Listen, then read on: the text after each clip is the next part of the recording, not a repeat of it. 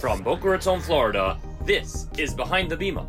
On this episode, the rabbis are joined by Rebbe Stefansky, Magid Shiur at Merkaz Daf Yomi. Rebbe shares how he makes Daf Yomi exciting and accessible, explains how the shiur grew dramatically over the years, and discusses what motivates him to keep giving his daily shiur. Also, an update from Ukraine with Rafal Kruskal, CEO of Tikva of Odessa. Plus, an in-person follow-up with Rabbi David Bashevkin. And it's BRS Global Week. All this and more behind the Bima. Good evening, Wednesday night, 9 p.m. Coming to you live from Boca Raton. I'm Rabbi Efrem Goldberg, joined by my dear friend and colleague, Rabbi Joshua Brody, and we are here to take you behind the Bima. We're going to take you behind the Bima. Very special edition of the Behind the Bima. We're very excited to be with you. We've got two guests tonight. Very serious conversation with an update from Ukraine. Rafal Kruskal, the CEO of, wow. of Odessa, hear from him, leading hundreds of orphans and the community of Odessa on the run in Ukraine. We're going to speak to him where he is, what's happening on the ground. And then we have a phenomenal conversation with Rabbi Eli Stefansky. Eli Stefansky has not just started a DAF, he, he's running a cult, a DAF community cult. It's extraordinary. It's a movement, it's a wave. And Rabbi Brody's got a big announcement regarding that. But first, a big thank you to our sponsor. Tonight's Behind the Bima, special global edition of Behind the Bima, is generously sponsored by our dear friends Gilly's Goodies. Gilly's Goodies is the best way to spend Mishloach Manos, to give a sweet hug. You have family in Israel, you have a child studying in Israel, you have children, grandchildren learning a kollel in Israel, and you want to give them a hug this Purim. You want them to get a delivery, a knock on the door, something special from you.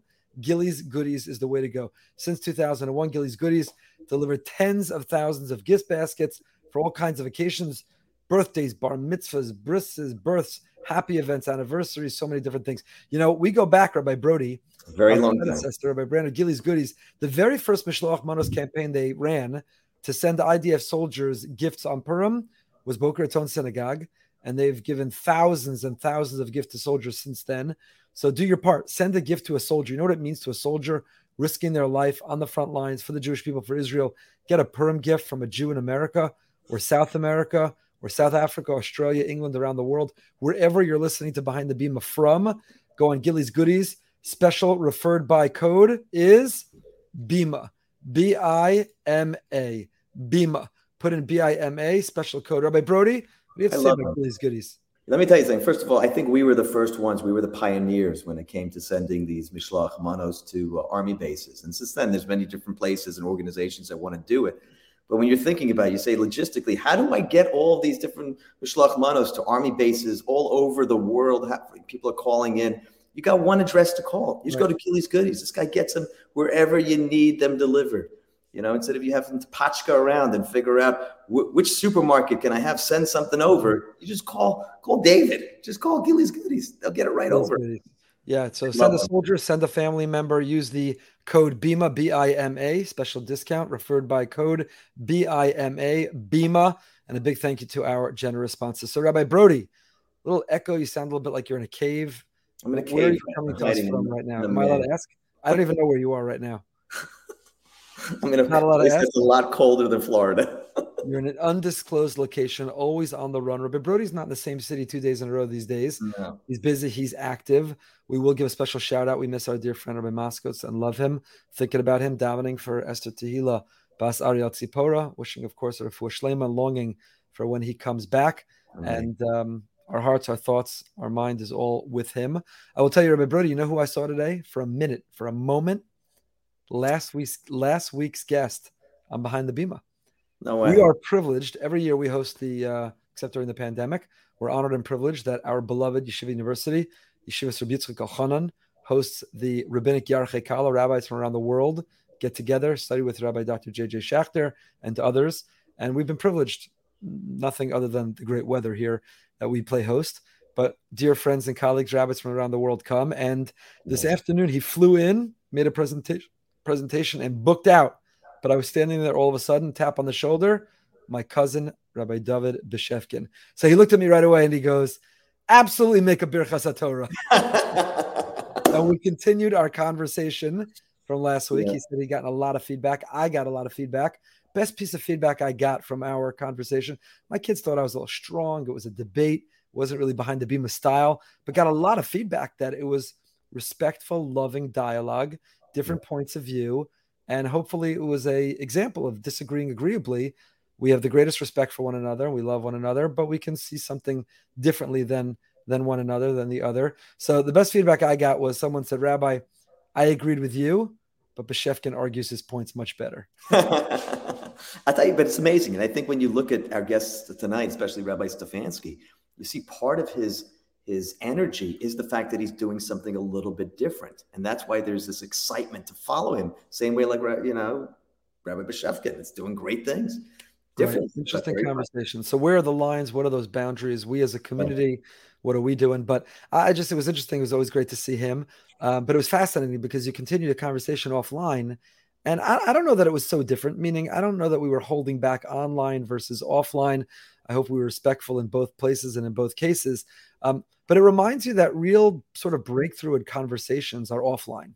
You know, in the online world, social media technology, even the online world of texting, WhatsApping, and email, you know, it's efficient. It's product. It's it's a productivity gain, but real conversations are like face to face you know, looking into the eyes of another person, feeling the heart and right. the pulse of another person, connecting to the sincerity. Kamayim panam apanam, like like uh, water, you see your reflection cave, leva adam ba adam. So uh, it was great, great to see him for a moment offline. Great to continue Amazing. the conversation. I hope all of us are continuing our conversations uh, offline, uh, online and offline, because they are uh, they're really important. So it's uh, it's really great. It was good to see him. Tell us what else is going on, Rabbi Brody. You want to talk about the global campaign? in the last in, in, the last week also i mean you look what's happening right now in ukraine you know last week this wasn't really much of an issue and all of a sudden the last week the world has changed everything has changed it's just, it's uh things are a little scarier it's very scary i actually saw a political commentator a pundit if you will who said you know part of the lesson here is that the russians were gathering on the border putin said exactly what he was going to do right. and then he did it and part of the lesson here is you look around the world and, you know, Russia said what he was going to do and then he did it. And other countries say what they're going to do and they do it. And Iran's telling us what they want to do, which, you know, get rid of uh, Israel, and they're going to do it. Rav, the Rav, Rav Soloveitchik Zatzal said the miracle, you know what the miracle of Purim is? Everyone thinks the miracle of Purim is that uh, Esther intervened, that receded, everything worked out, the coincidences, they hung Haman on the. You know what the miracle of Purim is? Can I say? Go for it, because you've heard because I've heard you say it a thousand times. It's the yeah. fact that he listened. Yeah. The right. miracle of Purim is that an enemy stood up. He said, This is what I'm going to do. Instead of our saying, Yeah, he doesn't mean it. He's not really going to do it. I can't imagine. Yeah. Instead, we said, Well, if that's what he said he's going to do, we better take him at his word. Right. And that was the miracle of Purim is that we took him at his word. And so, you know, Putin, Russia, they told us what they were going to do, and then they did it. And other countries say what they're going to do, and they do it. And Iran's saying what it's going to do, and it's going to do it. You know, China's already saying what it's going.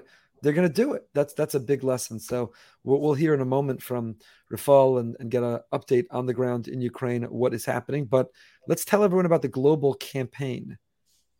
Go ahead, Rabbi. It's a it, it's it's this is your chance. This is your only chance once a year where we finally say to you, you know, you love what we're doing here locally in a small community called Boca Raton, but look at the impact it's having not only in the United States, but way beyond, all over the world, all over the globe.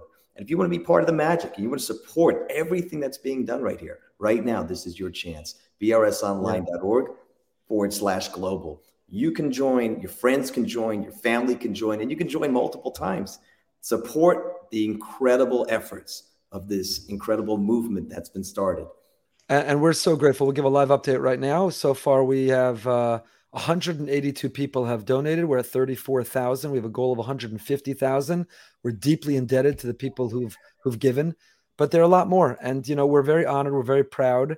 Feel very privileged, and we're not here to flex or be arrogant. But thank God, there's a lot of people who connect to Boca Synagogue. They love our notion of our Shar HaKolel, of the 13th gate, of connecting and taking the best from all segments of Yiddishkeit and caring about the total Jewish community. They connect to the Torah that we teach and promote and write and share, the panel discussions behind the Bima. If everybody who gives us positive feedback gave a little bit of money, we would triple our goal. The problem is that, you know, you know, one of our favorite stories, one of our favorite stories which which one? this is uh, Ravavi tells the story about when he flew back and he called his son, said, "Need you to pick me up at the airport." You know the story. and he says, uh, you know, Abba, I love you, you're the greatest, but I, I, just I can't pick you up. He says, you know, that's nice, but I need you to pick me up at the airport. This was before Ubers and and Lyft and taxis were so easy and whatever time of night it was. He says, yeah, but I can't. I have a car, you know, but I love you. You're the greatest. You're amazing. I just I can't. He said, yeah, okay, that's nice, but I need you to pick me up. Abba, you're the best Abba in the world. There's never been a better Abba. I love you with all my heart. The love I feel for you is so profound. I'm just sorry I can't pick you up. So he says to his son, do me a favor, love me less and pick me up at the airport. so that motto, love me less and pick me up at the airport, is a medrash that right after Parshas Mishpatim, Parshas Mishpatim is the story of Har Sinai. We stood around the base of the mountain and the greatest moment of revelation, and God spoke to us directly and gave us his commandments, his blueprint for the universe. And the very next parsha, Truma, is Yikhuli Truma. All of a sudden, we're running a campaign. You know, there's a relatively new member of our shul who I love, He's a wonderful person, but I don't have permission to use his name. But he moved in and he said, like, is there an appeal every week? It's the Yizkor appeal, that appeal, the other appeal, the next campaign. He's like, what's going on over here? So that, that was his joke when he first moved in every week. What's the appeal this week? So you have standing at Har Sinai, thunder and lightning and revelation and spirituality, the greatest kumzitz, tishfa, bringing and all this three. And all of a sudden they're doing an appeal, a campaign, Yikhuli Truma. So the Medrash says, you know what God says? We stood at Har Sinai, we said, God, we love you. And God says, You love me? You're in Nas Nasa Venishma. We'll do and we'll we'll we'll listen. First we'll do then we'll yeah, Nasa Venishma, you're in? Okay. Open up your wallet. Venmo, Zelle, check, credit card. Let's see how much you love me. So I say the same thing. We're grateful for all the feedback we get, the people, the audience who drove behind the beam at a number one on Apple Podcasts in Judaism, and the, the people who listen to our shiurim and read our articles and get our weekly magazine newsletter. We're grateful. It's gratifying. It's fulfilling. It's so deeply moving this money, Rabbi Brody, tell them you, what what percentage it's, of the it, global campaign do you get? Well, I get zero percent. I get zero point zero percent. And you should know, I was just at the uh, Emory University just last night, and I visited the OU JLIC program that they have there. And one of the students comes right over and he says, "You know what? I get my Torah every week from Rabbi Goldberg." And it's amazing. Wow. Sometimes you don't even realize where where the programs are being broadcast, but there are students in far-flung parts of the United States, again, and beyond. There are there are college students that might not have the same access to the Torah that you get in your local community, but they're tuning wow. in, they're participating, and this is their access. So I'm honored, I'm honored, and I'm flattered. And and basically, we don't get one penny from this. We don't make a percentage. We don't get a bonus. This doesn't go to us. We're not going out to eat with it. It helps us get the technology and the platforms and teach the Torah and share the messages and just impact more people. That's our goal. So if you value our values and and you value whatever value we're adding to your life, just help us meet our goal. So we are going to behind the bima recognize the people giving in real time tonight. So go on brsonline.org slash global, brsonline.org slash global. Uh, Ivor Horowitz just gave $50. Uh, loves the sitter snippets. Thank you. Uh, the great Richard and, and Lois Beeler gave $180. Grateful for that. Francine Handy, 50. Anonymous 180, Aaron Martin 100. So if you uh, make a contribution right now, add your name to that list. We will gratefully acknowledge it and express our gratitude. And, and we thank you. We thank you for helping us and, do what we do. And if you don't know who to give it in honor of, just give it in honor of me. That way, Rabbi Goldberg will see that it's also in honor of me. no question. just, just put Josh Brody. You don't have to even spell Brody right. We'll know if it's if it's. You know, Rabbi Brody is is a powerhouse. Don't let his quiet on behind the bima fool you. But um, he's a powerhouse. In fact, I was away two Shabbos ago, and Rabbi Brody gave the drusha, and I got great feedback. Now, everyone who gave me the feedback said Rabbi Brody spoke amazingly, and he asked me to let you know. True, but Rabbi Brody's a powerhouse. So Happy right now, if if you're watching, go in the comments and say, uh, let Rabbi Brody hear from you what you want to hear from him. Should he be giving a weekly class that he's streaming live? You want to see him have a column in our weekly where he talks about his outreach efforts and he has amazing outreach stories. What do you want to hear more from about Rabbi Brody? Put it in the comments right now. Put in the comments. We all miss Rabbi Moskowitz. He's taking care of his family, his daughter. We wish well. Um, what do we miss? What class do you love? What article made? Is there an article Rabbi Moskowitz wrote that made the biggest difference in your life? So take a moment, be part of the global campaign, help us continue to make this difference. Share it on the comments right now in real time, and uh, push Rabbi Brody to leave his comfort zone and, and do I have some thing. big ideas. We'll share it after the interviews tonight. So I'm very excited to share some things. Really? Yeah. Big ideas. Can you give us a little uh, a little flavor? Well, I think Rabbi Stefansky is going to inspire some very exciting things. and it's, uh, it's let's just say it's something that that I think he's very involved with that might inspire our community to do something along the same lines. So we'll Okay, see. nice. Yeah. All right. So anyway, we got we got a big audience tonight. People listening later, of course. But if you're live, go on YouTube, put in the comments, push Rabbi Brody, get him out of his comfort zone. What do you want to see from him? What topic do you want to hear him speak about? Start a series on, podcast on, write articles about. Rabbi Blumenthal, his articles in the in the weekly literally bring you to tears. His insights are amazing. His classes, we've got an all-star team uh, at our shul. Jeffrey, Talia, Rabbi Zions, uh, Rabbi Shabtai, Rabbi Ryan. So help us, just help us do our thing, help us get it out. If you value it, love us less and go on the global campaign. brsonline.org slash global, real time. Go on there, you'll get a shout out. So we're gonna we're gonna welcome first of all the, the Rabbi Stefansky conversation is gonna be phenomenal. Let me give you a little teaser. Rabbi Stefansky, he gave the daf in Chicago for eight years. Brody, how many people went to his daf for eight years in Chicago? Five people. That's generous. I heard it was four. but let's say it was five. It's counting Five him. people. Five, I think, with him. All right, with him, with him, five people for eight years. He persevered. He showed up every day for eight years for five people. Fast forward today, how many people listen to Rabbi Stefansky, Eli Stefansky online? It's ten thousand plus, and by next week it might be like fifteen thousand. It's He's crazy. got 10,000 people a day. Probably the largest Dafyomi, maybe the largest shiur in the whole world. How did he get there? How did he go from five to 10,000? How did he get there? Big thank you to Israel and Bella Halprin, who donated in honor of Eli Stefansky. So thank you so much for joining the global campaign. Everybody go online right now. David Gold, or Rabbi Brody would like to see you give a DAF class. What do you think? Is First, that- I'm is going to going to join the DAF.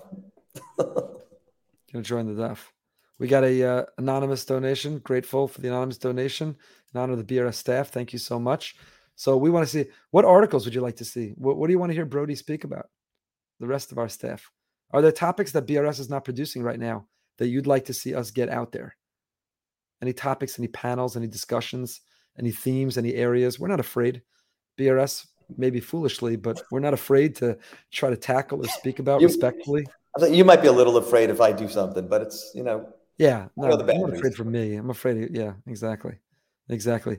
Levi Fagelstock, thank you so much, Rabbi Levi Fagelstock, for your ORB, incredible work that you do in partnership and and for donating for Shlema for Esther Tehila Bas Ariel Tzipora.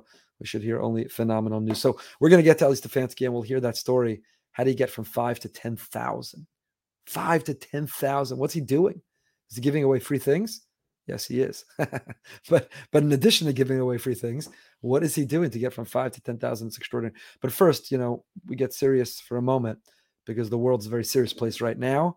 Uh, I know Rafal Kruskal. I've met with him. I've actually been to uh, Moldova, to Kishinev, flew through Odessa. Did not get a privilege to see Tikva, his work there, but have seen it. So um, before we uh, bring on and uh, have a conversation with uh, Eli Stefansky, we're going to get an update and really all of us uh, get involved, learn, and do what we can to make a difference when it comes to uh, what's going on right now in the Ukraine. So without any further ado, Rafal Kruskal. We're joined right now by Rafal Kruskal from the Tikva Children's Orphanage of Odessa, the Ukraine. And um, I did not have the privilege of being there, though I've been in Odessa before, but I've met with Rafal in person, uh, who's a hero in the best of times for taking care of uh, young Jewish children and Jewish community, doing outstanding work, but particularly during this time. Rafael, tell us where you are, what's happening, and how we can help. Um, so we're just after the Carpathian Mountains uh, in Ukraine. Um, what's happening? So uh, on Thursday um, last week, we, we, we had prepared. We, we I had assumed that there was going to be some kind of conflict, and I can say that we were quite prepared for this to happen. Um, uh, so we had um, prepared food. We had prepared. Uh, um, a generator uh, for ga- gas. We thought we, that we would run out of gas. Um, we had we expected a lot of things to happen. We prepared all. We brought in an, an Israeli security firm because we were worried that uh, uh, the locals would leave us if something bad happened. Right. Um, so, so we were quite prepared. Except when the shelling, when they shell you, you're not, you're you're less prepared than you normally think you would be. So when the shelling take a step started. Hold on one second. Take a step back. Even before you tell us about how prepared you were, just give our listeners, you know, one minute, 60 seconds about the Tikva orphanage, how many children, what the setup is, how many people, as the CEO, how many you're responsible for? Why are they in Odessa? Why are you in Odessa? So, um, I, am uh, my name is Rafal Kusa. You said I'm the CEO of Tikva. I was born in London, and I came to Odessa in 1999 to help um, uh, to see. To uh, there was a small orphanage then to see how we could grow it, and um, and we were very uh, Baruch Hashem, we had a, a, a, lot of success, and now it's grown to over 300 kids in the orphanages. The community is very successful. It's our alumni from the orphanages and from the schools which we built, and now they built a community. We built a community in Odessa. Um, we, we have three kindergartens, three elementary schools, two high schools, a boys and a girls school, a, you know, a Jewish university, a yeshiva, and then besides that, we also have the orphanages, the infants orphanage, the boys orphanage, the girls orphanage, and then the student dorms who are kids who were in the boys and girls orphanages who then go into the um, who are in the student dorms. These so are kids from all over. Those those kids are from all over the Ukraine, or they're all from Odessa. All, all over Ukraine. In fact, in the last few months, we had uh, uh, we, we had some a lot of people who wanted to come from uh, um, even Uzbekistan. We had some from Belarus when they were fighting last year. So we, we from Moldova. We took from all over um, the former Soviet Union. Wow! And and what brought you there? I, I came in 1999 uh, for one year because I wanted to do something before I went out into business, and then I couldn't leave the kids. Uh, it was just it was so compelling uh, to stay. So I'm lucky. All right, so tell us again. You're in Odessa. You, you, have this incredible system. It's a whole network. It's a whole community, Tikva. And you were prepared because we'd all been following the news. Everybody knew Russia was gathering on the border. Russia was threatening to invade. You were as prepared you could be. When and how did you get out, and where are you and the kids now? If we if right. we can even ask that. So, um, so I can't. I, I haven't given anyone an exact location. Um, but uh, we, are after the Carpathian Mountains, as, uh, let's say as far away as the fighting as one could be if you're staying in Ukraine. Um, uh, on Thursday, we had um, uh, uh, the, the, first shelling, and then we decided we had to do something. We checked, uh, we, we, we, at the beginning, we checked whether we could leave Odessa, but the security firm we'd taken said it was dangerous to travel on the roads. We weren't sure whether we were going to bomb the roads. And, and, and we said, let's, let's wait one more day in Odessa and see what happens. We were also checking to see how many people we could get over the border to other places. So we were checking the borders which we had. There was a rush on the borders, and we found one border which was empty. So we sent the first bus there, and when we were successful, we sent another three buses, and now since then we sent another four buses, and we have in Moldova at the moment uh, students and community members about 400 people. We're sending wow. um, a, a, a, last bus uh, tomorrow which will uh, get the bigger, uh, which will make it even bigger. By the way, the community in Moldova, uh, which is in Moldova at the moment, is also it's uh, they they're going through a very difficult time, and I think that within the next 48 hours, I'm going to take them out of Moldova and to, to Romania, just because um, that the conditions there will be better and the children and uh, um, and refugees who are suffering anyway as it is, and there's no reason that they need to suffer more. Now, is your is your assumption that you're going to return to Odessa? That please God, one way or another, this will reconcile. Everyone's going to return. Is the assumption right now that there's nothing to go back to? That Ukraine, Russia, it's so uncertain. It's time to bring everybody to Israel or elsewhere. So, uh, so, so um, before I, only spoke about the Moldavian part. I'm going to go back and then I'll go back to the assumption what's going to happen. Uh, we left uh, on Friday morning. We we, we got uh, uh, there was shelling in the night, and one bomb fell like a half a mile from the girls' home, and the girls were hysterical. And uh, we, I, had been up uh, throughout the night, and at seven o'clock in the morning, I basically I pulled the uh, trigger and said, "We have to leave today." And uh, uh, it, it, I knew it meant traveling on Shabbos. I knew I knew everything what it meant, and I spoke to the uh, of course, to the Rav of Odessa, Shlomo Baksht, the chief rabbi, was my partner. We worked together, and then I also spoke to uh, we also spoke to Rabbanim in Etzkal. There was no question. Which Rabbi Shabbos just just tell us how to do it and what to do. And uh, by by ten o'clock we were out of uh, Odessa. Every seventy miles we stopped because there were some roads which uh, had been bombed. there were some roads which we were worried there was more dangerous to travel on, so we wanted to travel on side roads and back roads. Um, there were sirens in the middle when we went past uh, uh, Vinnytsia and uh, um, Khmelnytsky. So it was it was a traumatic uh, um, uh, experience. It was traumatic anyway. I mean, as you know, we're not attached to uh, the Jews were never attached to buildings. We were always attached Right. to people. Um, my my grandfather was born in Germany. My father was born in Holland. He was in Bergen-Belsen. He lived in, then lived in England. Then lived in Israel. We're a wandering nation. I live in Ukraine. So, um, so so but still, it was extremely difficult, emotional for the community to leave. It is the place which we built, and and and what a community after 22 years, and and suddenly we see we were seeing the revival of Yiddishkeit in in Odessa, and, and everything collapsing. It was extremely emotional and difficult to leave. And uh, on the way, we stopped. Uh, uh, we told everybody before Shabbos we had mincha. We had, we, uh, and uh, the chief rabbi of Odessa, Rabbi Bach, said, "You know, last week we had a mitzvah to keep the Shabbos, and this week we have a mitzvah to drive on a bus on Shabbos. It's the same mitzvah, and we got to do with the same simcha and the same happiness, etc." Um, and then we stopped on the way a bit later after Shabbos came in, and we made kiddush for um, uh, for for the whole community, and it was Saw that so video. yeah. moving. Uh, you you heard the people crying on one hand, on the other hand, it was surreal in the middle of nowhere, in in a cold Ukrainian gas station.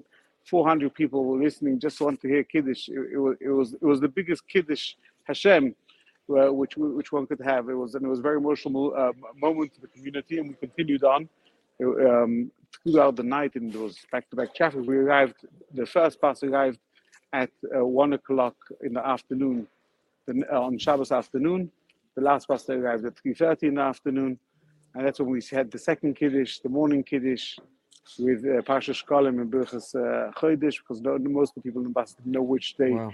Rosh Chodesh was. But that's, and, and, and, and Baruch Hashem, we're in a much, much safer part of Ukraine uh, than we were before. So now you ask whether we, if I assume we're going to go back there. I'm hoping we'll go back there. There was a beautiful uh, kahila uh, in the building there, uh, in there, and I don't think that any one uh, uh, person uh, um, could ruin such a thing. Whoever Hakadosh Baruch Hu, uh, tells us, that's where we're going. You know. But uh, uh, for the people here who want, who who are here, they wanted to be there, they wanted to stay. Uh, um, they're part of a community. It's a very warm and, and thriving community. People helping each other and uh, um, yeah, I, I, I hope we'll be able to go back and continue uh, uh, the, the, this huge uh, undertaking. We also got to remember, at the moment we have 300 kids in our homes. We know of uh, probably we, we, we assume according to the numbers which we have, there are roughly another 2,000 kids in uh, Jewish children in Ukraine who are still in need of our help. Um, to leave any other way than uh, to leave uh, in a way which wouldn't be uh, um, accepted by the Ukrainian authorities would mean that would be that we would not be able to come back and help those other children. So there's a fine line when these children who who are in danger. Of course, we've got to save them first; they're our priority. But if they, if we can Right. still stay here in this part of Ukraine and uh, Be'ezer Hashem go back uh, and and help afterwards the other children, then that, that would that's our first priority, and that's why it's a fine balance and a big burden and responsibility when you check when you're deciding uh, b- between what to do. Right. Wow. Rabbi Brody. Thank you. You know, I just want to uh, just let you know as well that uh, we've been seeing regular updates. Yana has been sending us what's been taking place almost every day, and you know, you contrast that with the videos that we used to get of all the children getting together and singing and putting on these plays. You know, being part of the dinners, the virtual dinners, and seeing It's a little hard, little hard to hear you, Rabbi Brody. So I'm going to relay your, how your I'm going to relay your question. You're coming, you're coming in and out. Rafal, can you hear me? Yes, can hear you. Okay. So um, he was saying, Rabbi Brody, that Yana's been keeping us updated with the videos, and and you contrast the uh, the videos that she used to send of the children with plays and, and happiness and joy and and learning and Torah, and now in buses and on the run. It's really surreal. It's like a throwback to centuries ago and, and you think or, or decades ago and you think that you're watching Jews in Europe on the run um, and it's it's just hard to believe what we're watching and and you are heroic you're being there for these children and for that community what you're doing is amazing. I guess tell us what we can do to help. What what are the needs? When you relocate hundreds of children imagine it's not easy to book buses and hotel rooms. This is not like running a summer trip. So what do you do for food? What do you do for for everything that you're working on? So two things. So needs his budget w- for the the first, big production.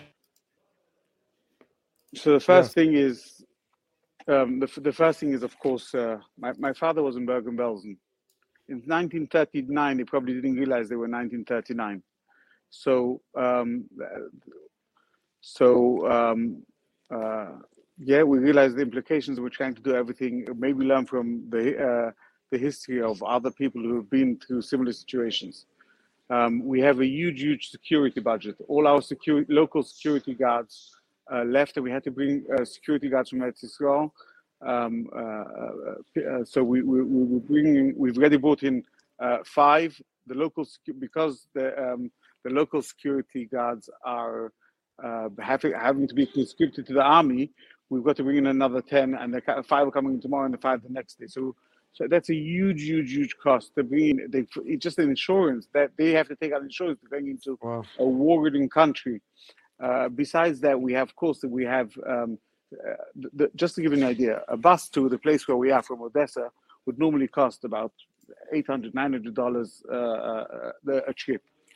They said they're not leaving uh, um, you know, unless we give them $10,000. But after that, for the trip, after that, when we when we stopped at that stop for Kiddush, what one doesn't see on the video is they say, you're going to get off the bus and we're not taking you further unless you double that sum. So we didn't have to double the sum. We negotiated down on Shabbos, but uh, um, but but the, all the prices have gone up. There's the, the food is scarce. Food and vegetables are, are scarce. Of course, I told you we brought uh, with us uh, um, a lot of food because uh, for some I could put in my mind for some reason last week I said we're going to rent trucks. We're going to put the food on the trucks, which is what we did. So the food was on the trucks as soon as we left the trucks of food which we had prepared for the months beforehand left with us. The chickens, five tons of chickens left with us. So we at least we, we, we, sorted for a certain period of time uh, with the dry food. But all the rest of the stuff is extremely expensive. I had to buy mattresses. We were 100 bed short. I had to buy mattresses on Shabbos. Uh, we Wow. had to uh, buy, heating. We had to buy a generator. Everything. Uh, it- it's it's a huge expense. And I haven't even spoken about the Kehillah in Moldova, Romania, which which I have to do exactly the same. Just copy exactly what I've told you here. so Rafal, what's what's the budget what what are we talking about At the moment, we're running. At the moment, uh, uh, the costs, which which I can see for this month, are over two million dollars for both uh, places, and it's going up. We need every single. I, I never, my wildest dreams, I never imagined that that, that, that we would be where we are. I mean, j- just for security, I paid three hundred eighty-four thousand dollars this month for one place. Wow it, where can people yeah. where can people contribute where can they help So uh, the, the, at the moment we uh, we have a campaign, uh, tikvaodessa.org. Um, we're trying to raise as much money. I want to tell everybody. Uh, um, I, my parents, I'm from Ukraine. My grandparents are from Ukraine. I came to help these kids. Now we need your help to help these kids. We can't do it alone because uh, it's an extremely difficult moment for the Kehillah. It's an extremely difficult moment for these kids the kids are traumatized. We're trying to help them with psychologists and everything else. It's not, we need your help. Uh, um, I don't think there's ever been such a call. You're talking about decades since the Second World War. I don't think there's ever been such a call from Jewish communities and from us, uh, uh, also as one of the communities in Ukraine, asking for people, please help us. We can't manage this alone. We need the broader help than we've had before, and uh, and that's why we're turning to you today. Well, Rafal, we, we thank you for giving us time. We know that it's uh, already the, the middle of the night, on its way to becoming the middle of the night. We know that you're exhausted. I can't imagine the last time that you've that you possibly slept. Um, and um, we just want to thank you for what you're doing to take care of Hashem's children. And we wish you safety and security. And we wish that, please God, for your sake and, and for everyone, that this be over uh, quickly and speedily. And uh, please God, you get back to Odessa and uh, with these beautiful children and take care of the hundreds or thousands more.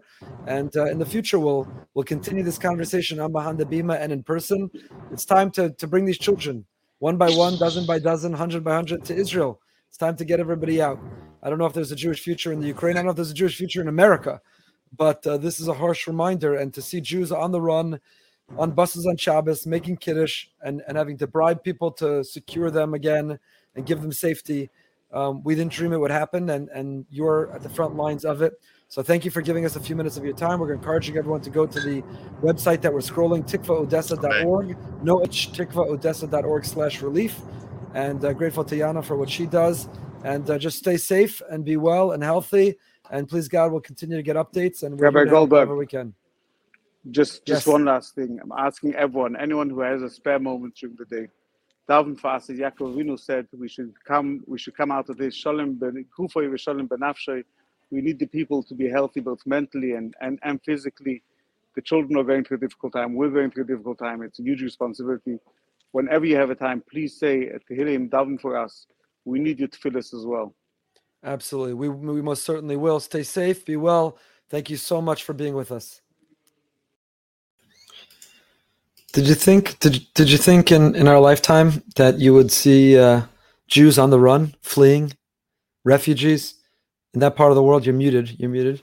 Um, on the run, being chased, running for their safety, having to bribe, spend money, somehow get provisions and food in the year 2022, and, and Jews are still in Europe on the run. It's funny. It's not so funny, but it, you know, we talk we talk about the Holocaust, and we've taken so many trips back to Europe we've been in, in communities that are very similar to what, what they look like in, in Poland, what they see in Ukraine. And, you know, you thought that was part of ancient history. That was not something we would ever experience again. That's not something right. anyone should ever know about. And we're, we're, we're, seeing it unfold in front of our eyes. It's, it's scary. scary. It's real time. You know, for us, we're watching, and I, you know, I'll tell you, I may lose some friends with this one right now, but um, you know, if you're on social media, you'll see Jewish from social media in particular, but social media, you know, it happened with the State of the Union last night. People love to see capture uh, captions or a picture or or a little video of something, and then they right. say what they think is their witty comment about it, right? So you have Putin sitting at a mm-hmm. huge table and other people all the way on the other end, and you make your joke about the Kiddush Club or you have the whatever, and and you see people doing that right now about about Ukraine, about Russia Right. And you see people like thinking something's fun. Oh, that's the Kiddush Club. Oh, that's the rabbi speaking too long. Oh, that's the the board voting on whatever. And I just look at that and I say, uh, it is it's not the time. I don't know if there's ever a time. It's yeah. people's lives. There's people dying. There's people being right. bombed. There's people on the run. And I just, I don't. I always ask ourselves, like, how would we feel? Could you imagine if Twitter existed during the Holocaust and there right. were images coming out of Jews being persecuted, chased, and like you know, someone thought of a funny witticism. They thought of a cute caption they, yeah. they thought that they'd you know earn some likes by by saying something funny that related to their life. We would look at that and say, "Are you crazy? Are you out of your mind? Have we become so desensitized? How could it be? How could it right. be?" Unfortunately, we don't we don't have to just imagine it. You're seeing it happen, so it's happening with right. different different groups, but it just as well and easily could have been happening with us. And then and then you also look at the strength of these Ukrainians and you see what they're doing, like fighting this guerrilla warfare in their streets, and you think if this would come to our community, where would we be? You know, there's a certain strength that they have and that they're exhibiting right now. It's really, really impressive. Really, very powerful message for the world. Yeah, it's a battle going on. The Jewish yeah. uh, prime minister over there. And anyways, by the way, I'm not I'm not judging. You know, it's my point is an observation of our time that we've become desensitized, right? Absolutely. Due to technology and social media and the images that flow in real time, you could be like eating lunch and you see corpses in the street, or you hear but a bombing or you see miles long 40 mile um, line of tanks they just keep eating lunch. Right. When in human history did you see those images and you had an appetite? We don't just have an appetite we think of a cute you should be, you should be caption. crying and and, and and and feeling like you have to throw up after you see something because right. it, it hurts so much. Yeah so it's not a criticism as much as a call that we try to preserve our sensitivity for ourselves and our children. There's certain pictures and images that should move us like you just said to tears that should move us to feel us to prayer and right. and not only should we not be desensitized that they don't mean anything, we certainly shouldn't caption them and compete. Are we witty? Are we funny? Is it cute? Did we get a lot of likes?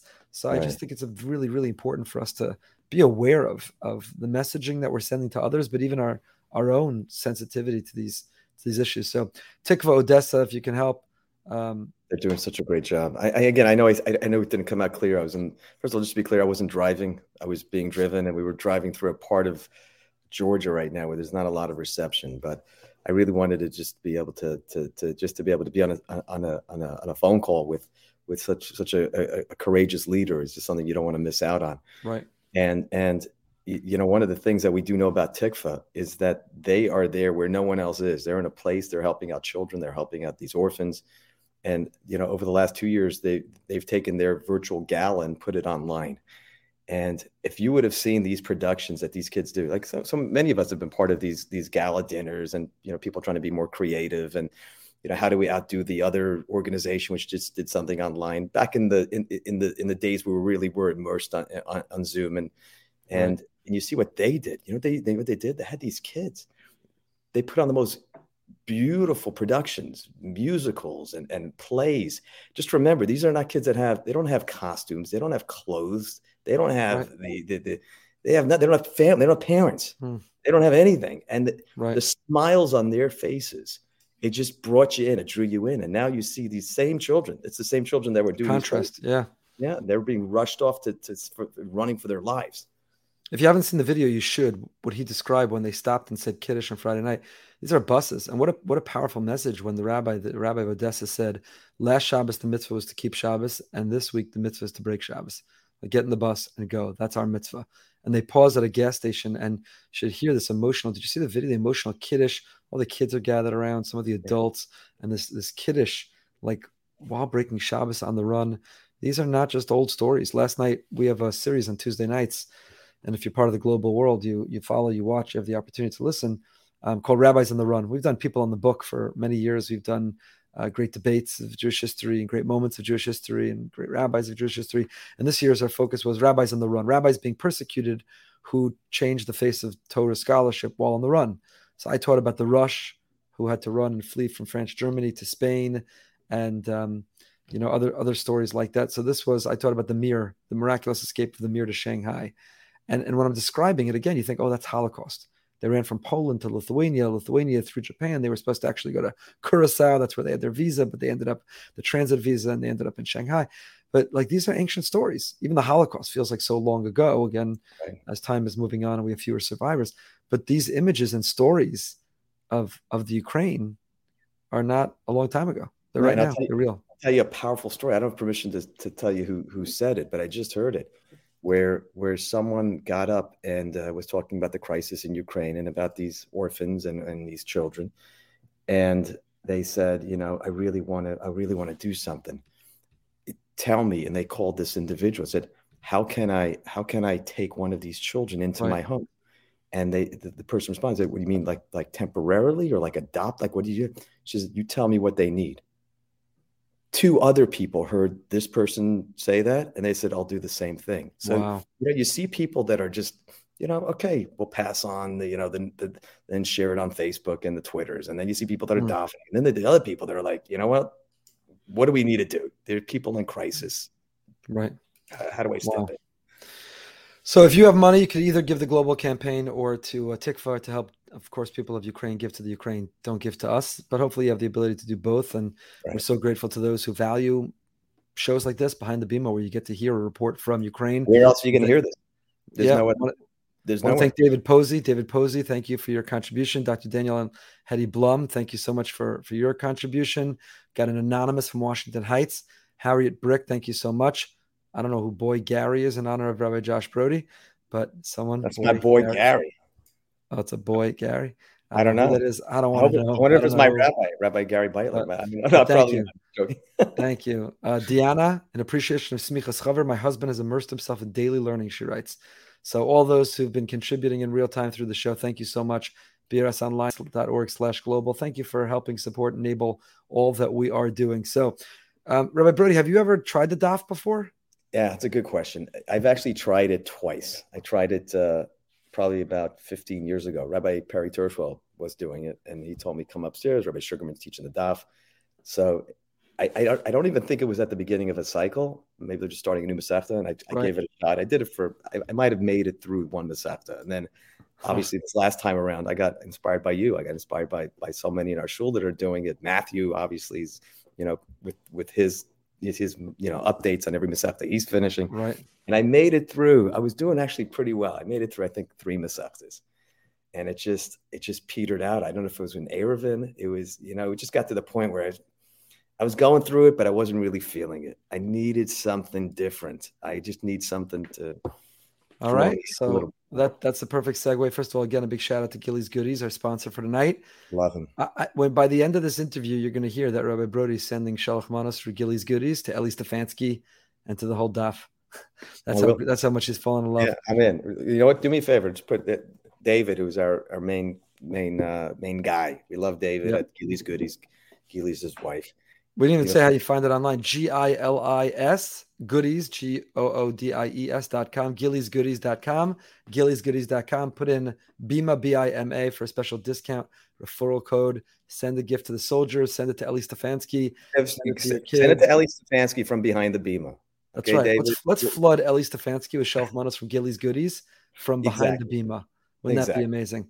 So he's got a story to tell. How do you get from five people to 10,000 people? Here he is.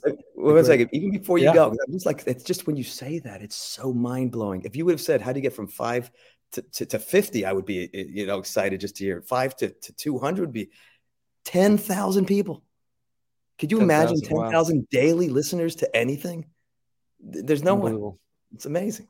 Unbelievable. I'm Let me so just one our, our, new fact checker. I may be related to him. Our new fact checker pointed out when I was listing our amazing staff, and, and you'll hear from him next week. We're going to do a marathon, meet our new staff, talk to us, go behind the bima with trying to get my kids. They're not watching right now, so I feel safe saying this. If if you have their contact info, push them and encourage them. So wouldn't it be a great behind the bima to go behind the bima with rabbis' kids, find out what it's like to be the children of a rabbi, the good, the bad, the ugly, what it's like, rabbis' kids. I got a big fat no. But uh, we'll we'll keep trying. But I uh, I did not mention our new Sephardi rabbi, Rabbi Magazinich, Rabbi Yonatan Magazinich, who is uh, phenomenal. We love Rabbi Magazinich, so he is amazing.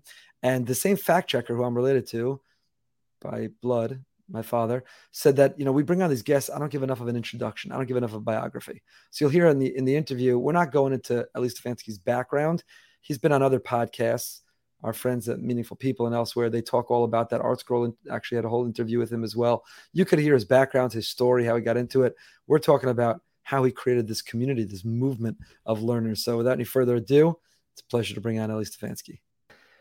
We are so excited to be going behind the bima with the one and only Rabbi Eli Stefansky, who is not only giving a daf yomi. There are people all over the world who are delivering daily daf yomis. Rabbi Stefansky is leading a movement of daf yomi a movement of Torah learning. And thank you for going behind the bima with us. Absolutely. Thank you for having me. It's, great to be together. Honor. It's great to be together. The honors are. So let's begin with this. I was with a group of men last night. We were going around. It was a, a learning group. We had just come back from a trip to New York. It's a Mavakshim trip. We went and met with Rosh Yeshiva and Rebbeim and Rebbes. It was an incredible trip. I'll tell you more about it another time. But we were going around and people were talking about the Kabbalahs. What do they take upon themselves? And one individual sitting there, I don't have permission to use his name. He's a Baal Tshuva. He's a person who discovered observance and Torah later in life. And he says, You know how many times I tried learning? You know how many tried times I opened the Gemara? I wanted to do the Daf Yomi. I wanted to be part of that group, part of that Chevra. Every time it failed, every time it flopped. This he volunteered on his own. He had no idea that we were interviewing you today. He says, Every time it got nowhere. I just couldn't connect. I couldn't relate to the people speaking. It was another language. They were from another world. He goes, Then I'm on the internet and I scroll and I'm wasting time. And all of a sudden, I come across this eight minute daf. This guy Stefansky. He goes, so I click because I'm wasting so much time. I might as well make use of my time. I click. This is what he just said last night. He goes, I'm hooked. Now he just made a siyum on Moed Katan with you, and he's going to make a siyum on Chagiga with you. And he went wow. from never opening a Gemara, not being able to learn, not being able to cross that hurdle to being an observant Jew, to he's making siyumim. And let me say what he loved about you. He goes, This guy's a business guy. He's relatable. He's like me. And he said, He told some off color joke. That's what he said. I hope you're not insulted. Oy. He said something irreverent. He, I'll, I'll, I'll rephrase it. He didn't mean he didn't mean off color that was inappropriate. He meant irreverent. He meant he's relatable. He's fun. He's real. Right. So you you lit this guy up, and you're not just doing it for this guy. You've got ten thousand people a day on the Stefansky. I'm, just train. laughing about this off-color joke. I'm so careful. You know, it's you have to have that balance of Uh-oh, being funny and, and and being careful. You you there's so many people watching. There's children watching. So I hope it wasn't off. No, no, color. chas I mean, I'll tell you color. what. it- Okay, yeah, go on. He, Sorry. no, he he used those words, but he didn't mean that. He didn't mean off color, and I shouldn't have Okay. repeated that. He meant it was irreverent in the sense that you were real and relatable and fun and fun loving, and your props and all the things that we're going to get into today. So forget that. He, he he misused those words, but but you you got him going. He's now making his second masechta on a siyum, uh, on a masechta. It's incredible. So what is it? What is it that you're doing? What is the magic? How is it that ten thousand people a day are learning with you? Wow. Um, well, first of all, we have an unbelievable team. It's not just me. There's so many people behind the scenes. We have a cameraman, we have a tech guy, we have people in marketing, and you know, it's just it's just a team of people. I actually have a kolel, a dafyomi kolel, that these guys, uh, four of them actually, know shas inside out. One of them scored the highest score in the Dirshu test of shas in the world. So he's the number one shas guy in the world in the kolel and I talk to them and learning. So there's a lot going on behind the scenes. I come and I deliver it. Um, I try to make it exciting and fun, accessible to everybody. You know, bring things to the shiur that I I myself would have wanted to see when I was a bacher. You know, when I was learning Gemara, and uh, every day to come up with some, whether it's a story that's funny, a joke, not an off-colored one, um, a funny prop, a funny chart, anything that would make you know the break that sometimes you know you go to shiur and there's a guy with a long beard and it's it's boring Omar Abaye da, da, da.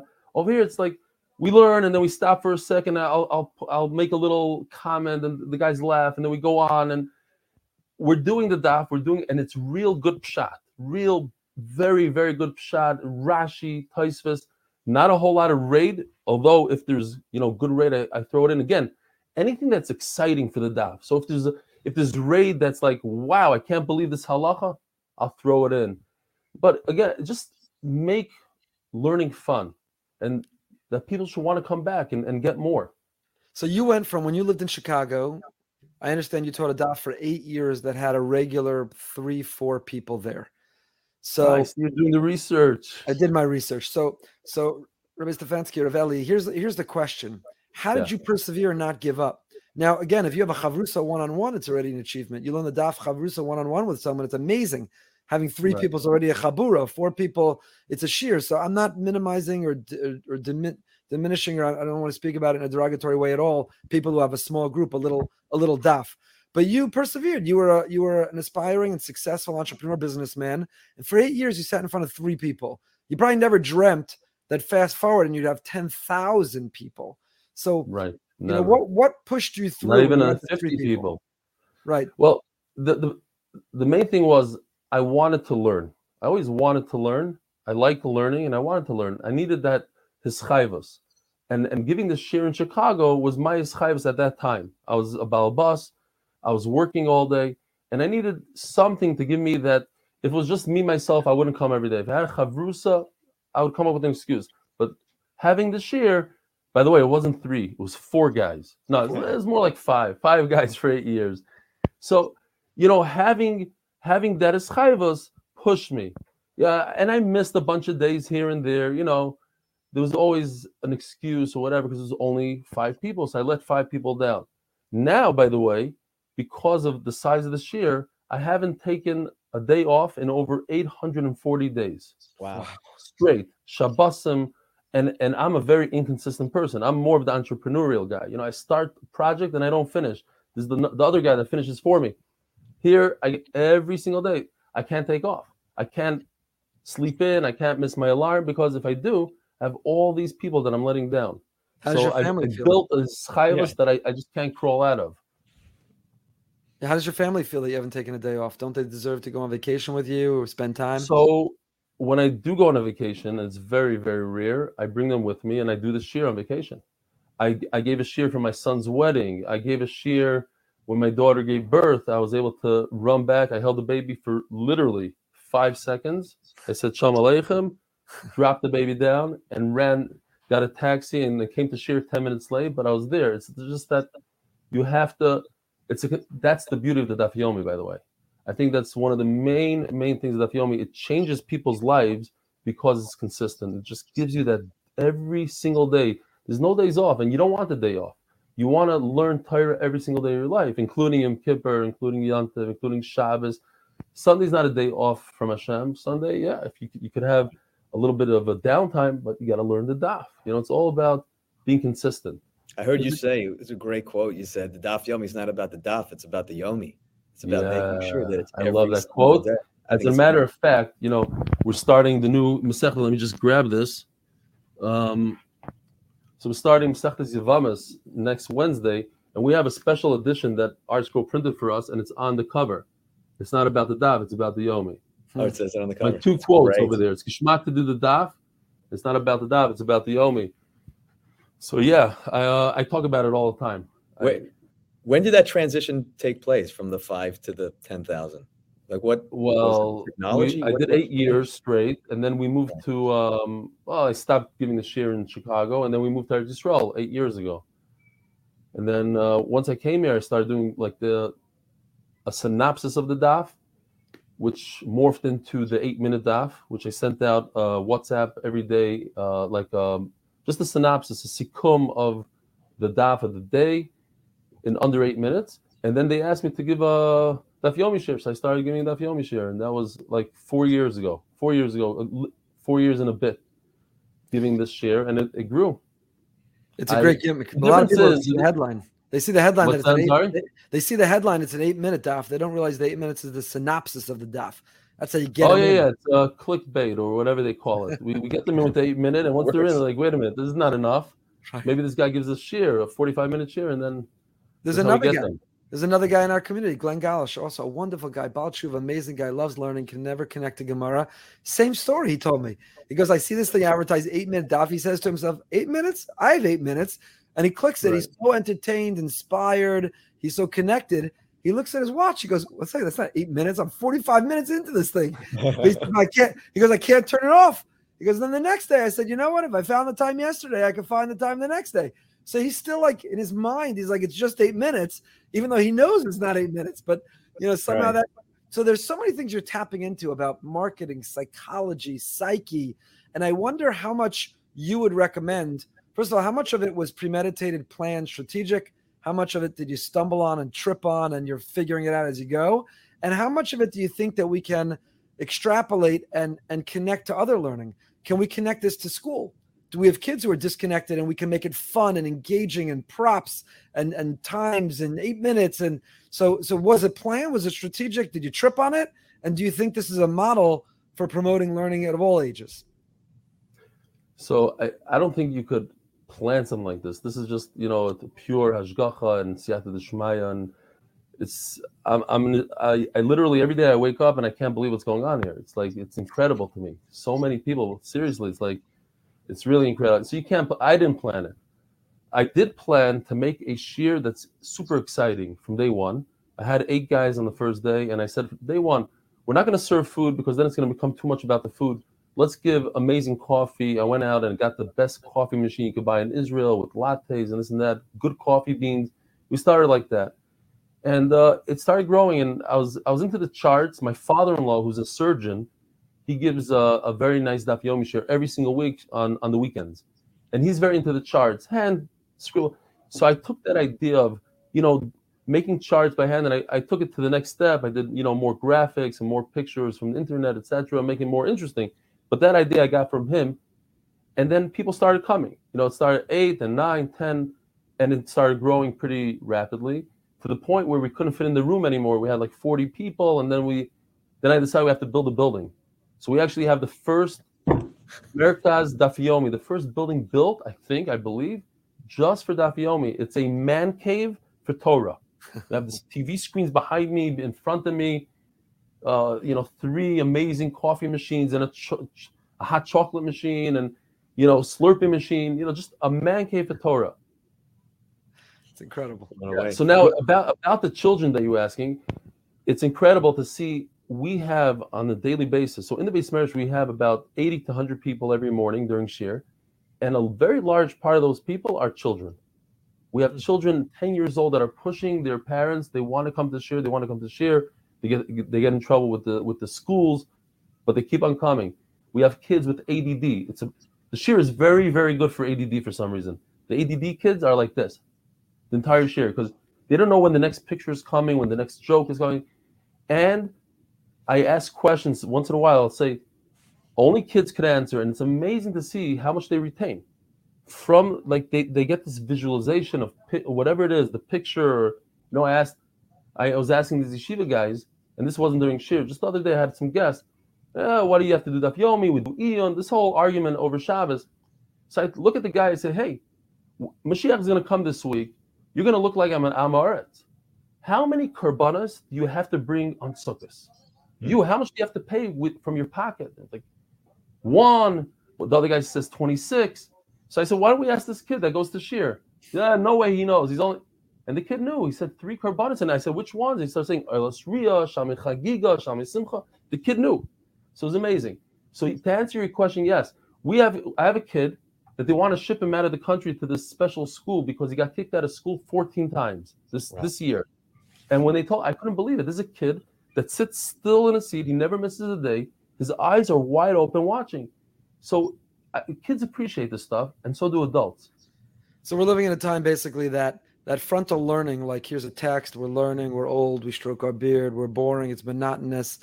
That in other areas of life, they're seeing engagement, multimedia, it's en- it's entertaining, and you're bringing that into the teaching of Torah, not at the expense or corrupting Torah, but elevating Torah and, and enhancing Torah, which is which actually is a question I have, which we'll we'll get back to. But I want to ask you a different one Yeah. first. I, I think two of the more I'm on the rabbi team. I, I happen to be a rabbi. I'm a rav. Right. Um, so I love Rabbanim. I love Magidei Shiur. I. Rabbanim. I love Rabbanim. I'm, I'm on the rabbi team, but but you, I, I think maybe I don't know the I don't know the data and the stats, but it would seem to me two of the more, if not most popular Daf Yomi Shiurim in the world today are taught by Balabatim. You and Shirley Bornstein, very learned Balabatim, extraordinary Balabatim, phenomenal teacher Balabatim, but but people whose careers are not in chinuch, rabbanas, in klei kodesh. What do you make of that? What do you think that tells you that today two of the most popular daf yomis on the planet, at a time in which daf yomi is being taught, we have three daily daf yomis in our shul alone. There's daf yomi all over the place. It's incredible, Baruch Hashem. It's a beautiful thing. What do you make of the fact that two of the most, if not the most popular daf yomis today, are not taught by mechanchim or rabbanim, but are taught by quote unquote balabatim? So it goes back to the same thing. You know, people ask me all the time, why don't you have a beard? Halachically, Reb Chaim Kanievsky says this, and this one says that. And it's about me being relatable. I want people to know I'm a balabas. I'm a real estate guy. I shave like you guys. I'm just like everybody else. And I think that's one of the reasons people relate. Mm. A lot of people had a bad experience in yeshiva with, with a rebbe, with a rosh yeshiva, and they, they associate the beard and the and and also the, the the thing is like that guy is way up here. You know, he knows all of Torah. He knows. I'll never be like that. Here's a guy. I don't have a good memory. I stumble. I make mistakes like everybody else. Once in a while, I make a really bad mistake during shiur, and it's okay. You know what I mean? I'm not. I don't claim to be a learner or or, or a masmid or I'm a balabas, and a balabas gives a shiur, and that th- they relate to that. And it's very interesting. I have Rosh Yeshivas that watch the shiur. We have Rosh Yeshivas. We have I have two two call guys that just took a test on a thousand daf of Gemara. They like it. It's it's entertaining. It's relaxing, and it goes.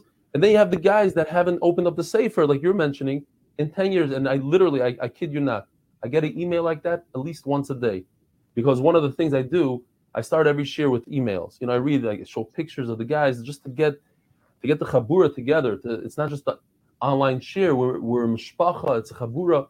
I say, okay, here's the guy from Boca Raton. Here's the guy from Miami, and here's the guy from here, and here's this picture learning with the son. Here's this picture learning in the delivery room, etc.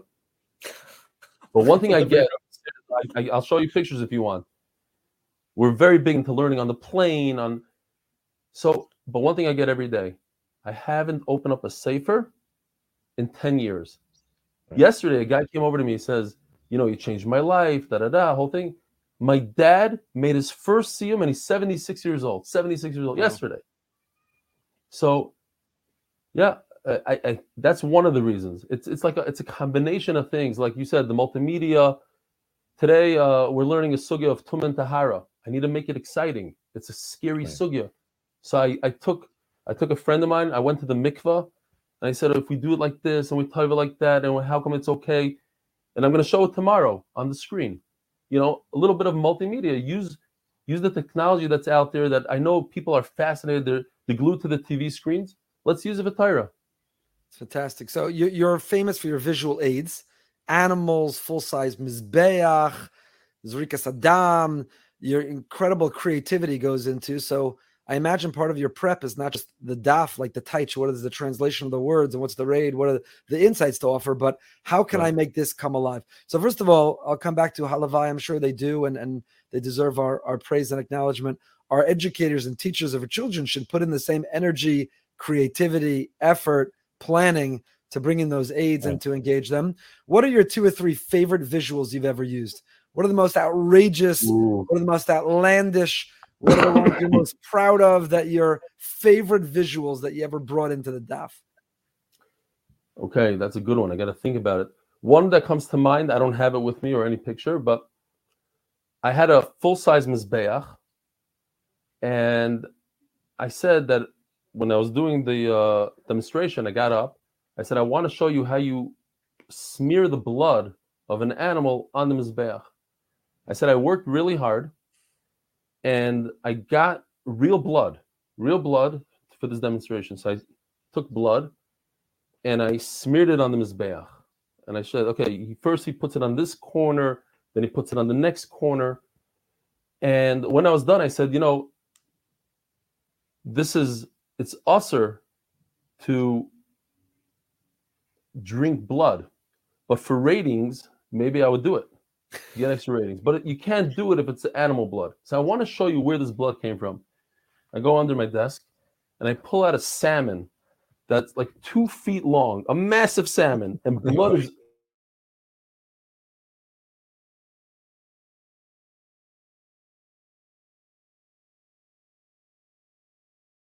and I took a lick from the blood, and they were they they were, they, were, they went nuts. They couldn't believe it was disgusting. It was gross.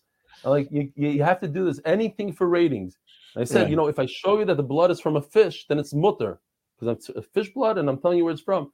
And I said, okay, let me do it again. And again, and then I told them, guys, I said it's fake blood. Don't worry about it. I showed them how I made the blood. But get them. I brought a real fish. I'm holding this fish. It cost me two hundred dollars in Israel, and it's oozing blood. It was it was great. That was the one great one. This week, this week alone, I don't know if this is one of my better. I have a picture right in front of me. I brought a, a live size lion to the yes. shiur. Just why? Because it was one of these sugyas that was it wasn't going anywhere. You know, there's no jokes, there's no story. It was like, but the the Gemara mentioned lion is the king of the animals. So I had this lion draped. It cost us maybe five hundred dollars to get it to, to the shiur. Uh, it's one of these prop places for movies. We got it, and I undraped it. I and I, I sat on it First, I got on and sat on it, and I said, "This is," and I undraped it. This is the king of all now. I got emails. How could you do that in a beis medrash? It's terrible. And then I get emails. That was the best thing I've ever seen. Here's a picture. Great. Where did you get these ideas from? Did you, I don't know. Just, you're looking at. I, I think I really think it's the Yad Shmaya. It's like I don't know. Like I'm doing the sugya, but nothing's coming. Like what's gonna be today? Today, and then all of a sudden Hashem throws an idea. Sometimes they're crazy, wacky ideas. Yesterday, yesterday I I I, I was so, I was excited about it and it backfired. It, it ended up not the best, and maybe this is what the guy was talking about. The Gemara says the word Alexa. I'm like, wait a minute, Alexa, we got to do something with Alexa. So I read the word. I said, Alexa was nifter, and this is literally how the the the, the ArtScroll um, puts the nekudas. It's r- literally called Alexa. So I go, you know, this is interesting, and I stop him in the middle of I go, Alexa, who gives the best daf yomi shiur in the world? And it, and all of a sudden, from the speakers of the base manager, she goes, "This is Alexa. MDY is the best shiur in the world." And you know, the guys are laughing. And then I said again, Alexa, who gives the best shiur in the world? She goes, again, the same thing. And then she goes, Do I need to repeat myself like a parrot? But she said a word that wasn't appropriate, not a curse word, but she said freak. I don't want to say the whole word now. So the editor bleeped it out, but it almost sounds that he's bleeping out a curse word. So I got these uh, emails. You don't understand how people were. How I, could I understand. Trust me, I, trust me, I understand. But I, I thought it was funny. The guys were on the floor, uh, and and it just it, it wakes everybody up. You know, it's early in the morning, it's seven fifteen in the morning. They get up. Oh, it was a funny. They don't even know why. They said, you know, we had a great time in shiur. It's because of this joke, that thing, and they and in between, I stick in the learning. We finish the daf, and it's great. so part of what you're attracting people because they don't want to miss like what outrageous thing is Rav Eli going to do tomorrow? I got to check it out. I got to see what the visual is going to be. That's But- part of it. Well, obviously, it doesn't happen every day. Sometimes it's two days in a row. Sometimes not. But yeah, It's amazing. That's and you're also- also famous for your visuals, right? How who who prepares those visuals? Who imagines them? How long does it take to put them together? You have one there? you mean like the regulars, like uh, Yeah. how about this one? Video building. Oh, I'll tell you. I'll tell you about data. this one. This one, I learned from a Gemara that has Nikudos. I said this story a bunch of times, but I got to tell it to you. The a guy in Chicago came over to me and he goes, "I don't understand. You you actually use a Gemara with Nikudos?" I go, "Yeah. You know, my Siddur has Nikudos. Nobody ever said anything about that. My Chumash has. My Mishnah Brura even has Nikudos. So my Gemara has. Yeah, but the yeshivas." And then he goes like this. He says, "Bishloma, if you're Amaritz, I understand, but you're not Amaritz." And I'm scratching my head. I'm thinking to myself, wait, whoa, this guy needs Nikudos because he doesn't even know how to say Amaretz. He's such Amaharetz, he doesn't even know how to say Amaretz. So from then on, I started calling it Amharitz. And I, it goes it goes with this. Uh, you know, anytime I have a sugya of Amaretz, I do this, Amharitz. And then check this out. If I can find oh, a guy in New York sends me this. This is real. Hang on, I'm just signing up for this Daf Yomi right now. Hey, give me a second. So Amaretz. it became a thing like don't be Amaretz, do the daf, you know, something like that. It's really amazing. So who puts those By the I was in, I, you just know another thing, them? real quickly.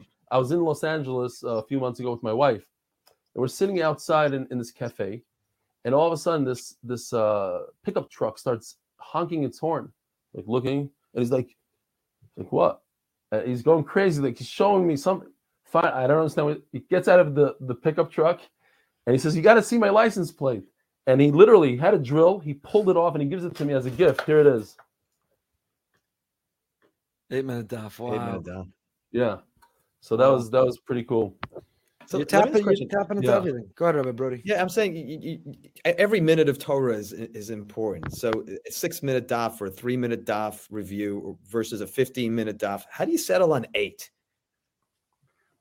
Well, here's the thing. The main thing, my focus right now is 45 minute daf. Okay. In the 45 minute daf, uh, that's when I do all the shtick and I get on the table and I this and on the line. The eight minute daf, which by the way I haven't done in a few weeks, I got out of. it. I have to get back into it. But the eight minute daf is I work on it really hard. I, I take the whole sugya. It's the bottom line of the sugya. It's not the shakla b'tari. It's not the back and the forth. It's the bottom line. The halachas that come out to, that you have something to grasp, and that that only takes five to eight minutes. And that also comes. I we edit it and we put my charts in the background, but you're not gonna have the jokes. You're not gonna have the stories, the hashkafa, and all that. Can I ask you a little bit of a personal question? You could you Anything you back. want. So, so you know, I did a little research to get to know a little bit about your background. You could share it with our our listeners and our audience because there's a lot to learn from that. How you grew up, the yeshivas that you went to, Passaic, uh, Brisk Mir, Chicago, living. Yeah. Yeah, Panovich married, living in Chicago, catering business. First of all, milchik or fleischiks? Weddings, fleischiks. Fleischiks, Baruch Hashem, Baruch Hashem. Yeah. What was your signature dish? What was the best thing that you you made? The the stuffed kishka chicken. Chicken with kishka inside. That's people love that stuff. That's good stuff. That's good Especially stuff. the women. No, I'm just kidding. You went from catering to to real estate, and I've heard you tell the story about the opportunity that came your way and the, the courage, Yeah. the, the guts it took to take that leap and to make it happen. And Baruch Hashem, Right. today you're a successful real estate uh, entrepreneur, so successful that you're really learning full time. So, if you weren't, and again, I'm not going to be presumptuous in saying this, I think you've said it, but if you weren't independently wealthy, or if you didn't have this real estate successful income, would you have the courage to use these props and be somewhat irreverent and give the daf in this way? Meaning, is it easier to get all that hate email and dismiss it and not care about it because I'm independent? I'm doing this because I love it. I'm putting my own money and time into it. Do you think if you were paid to give the daf, if you were in Rabbanas or Chinuch or Klei Kodesh and you're worried about your career and a parnasa, it, you wouldn't be able to have the same courage or boldness to teach in the way that you are? I never thought about it like that. I, I never thought of the money. I do. I know that I have a backing. You know, I have a lot of people behind me that are pushing and they're they're they're rooting for me. And they, they I, I could tell. I say, okay, this lion, they're probably gonna like it.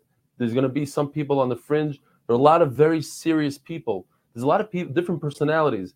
A lot of people don't like my jokes. Uh, I don't understand why they watch the shiur. So they watch the shiur and then they complain. Well, well, this joke, the lion. I got you know one of the complaints. You're in the middle of a sugya of srafim v'chayos. The, and, and it was one of these sugyas that literally I don't understand anything about. It's all Kabbalah, everything.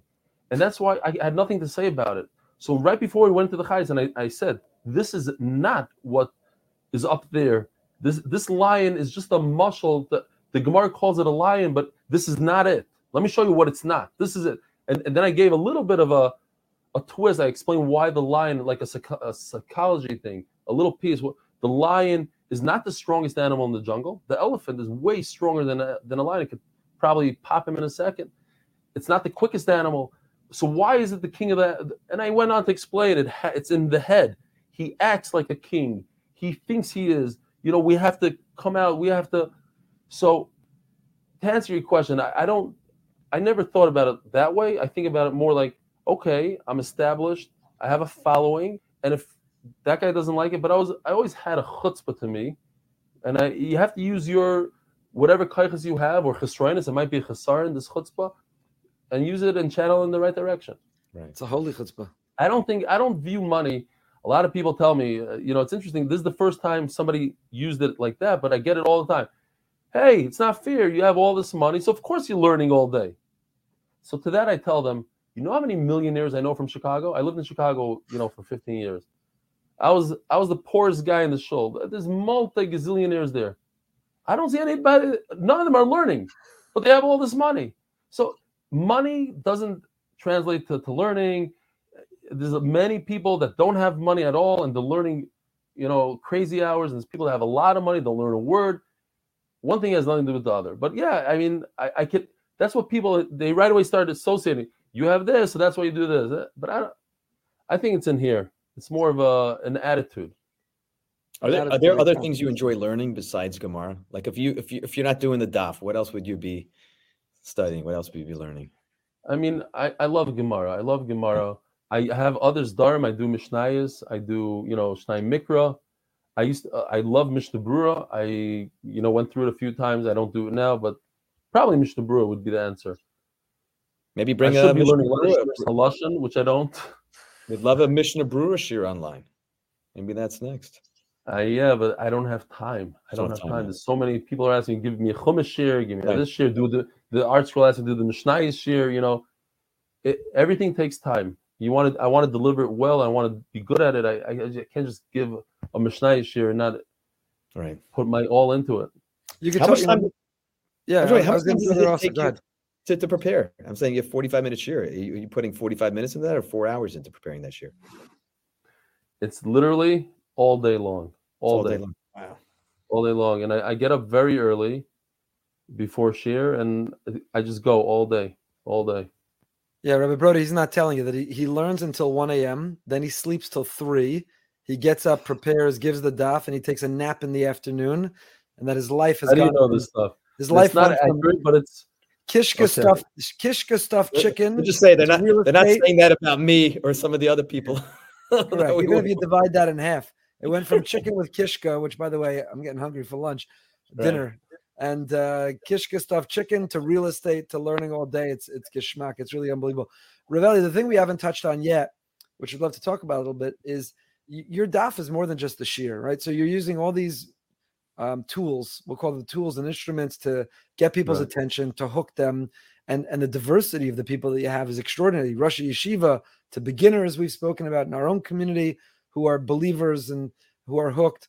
Um, but it's more than the DAF. You've really created a, a, movement. I know there are these Stefansky groups, WhatsApp groups. They have watch parties and they have local siyumim and there are 10,000 people networked and connected. And, you know, you're a brand. There's a brand of your DAF where even people doing chesed and, and helping and volunteering one another.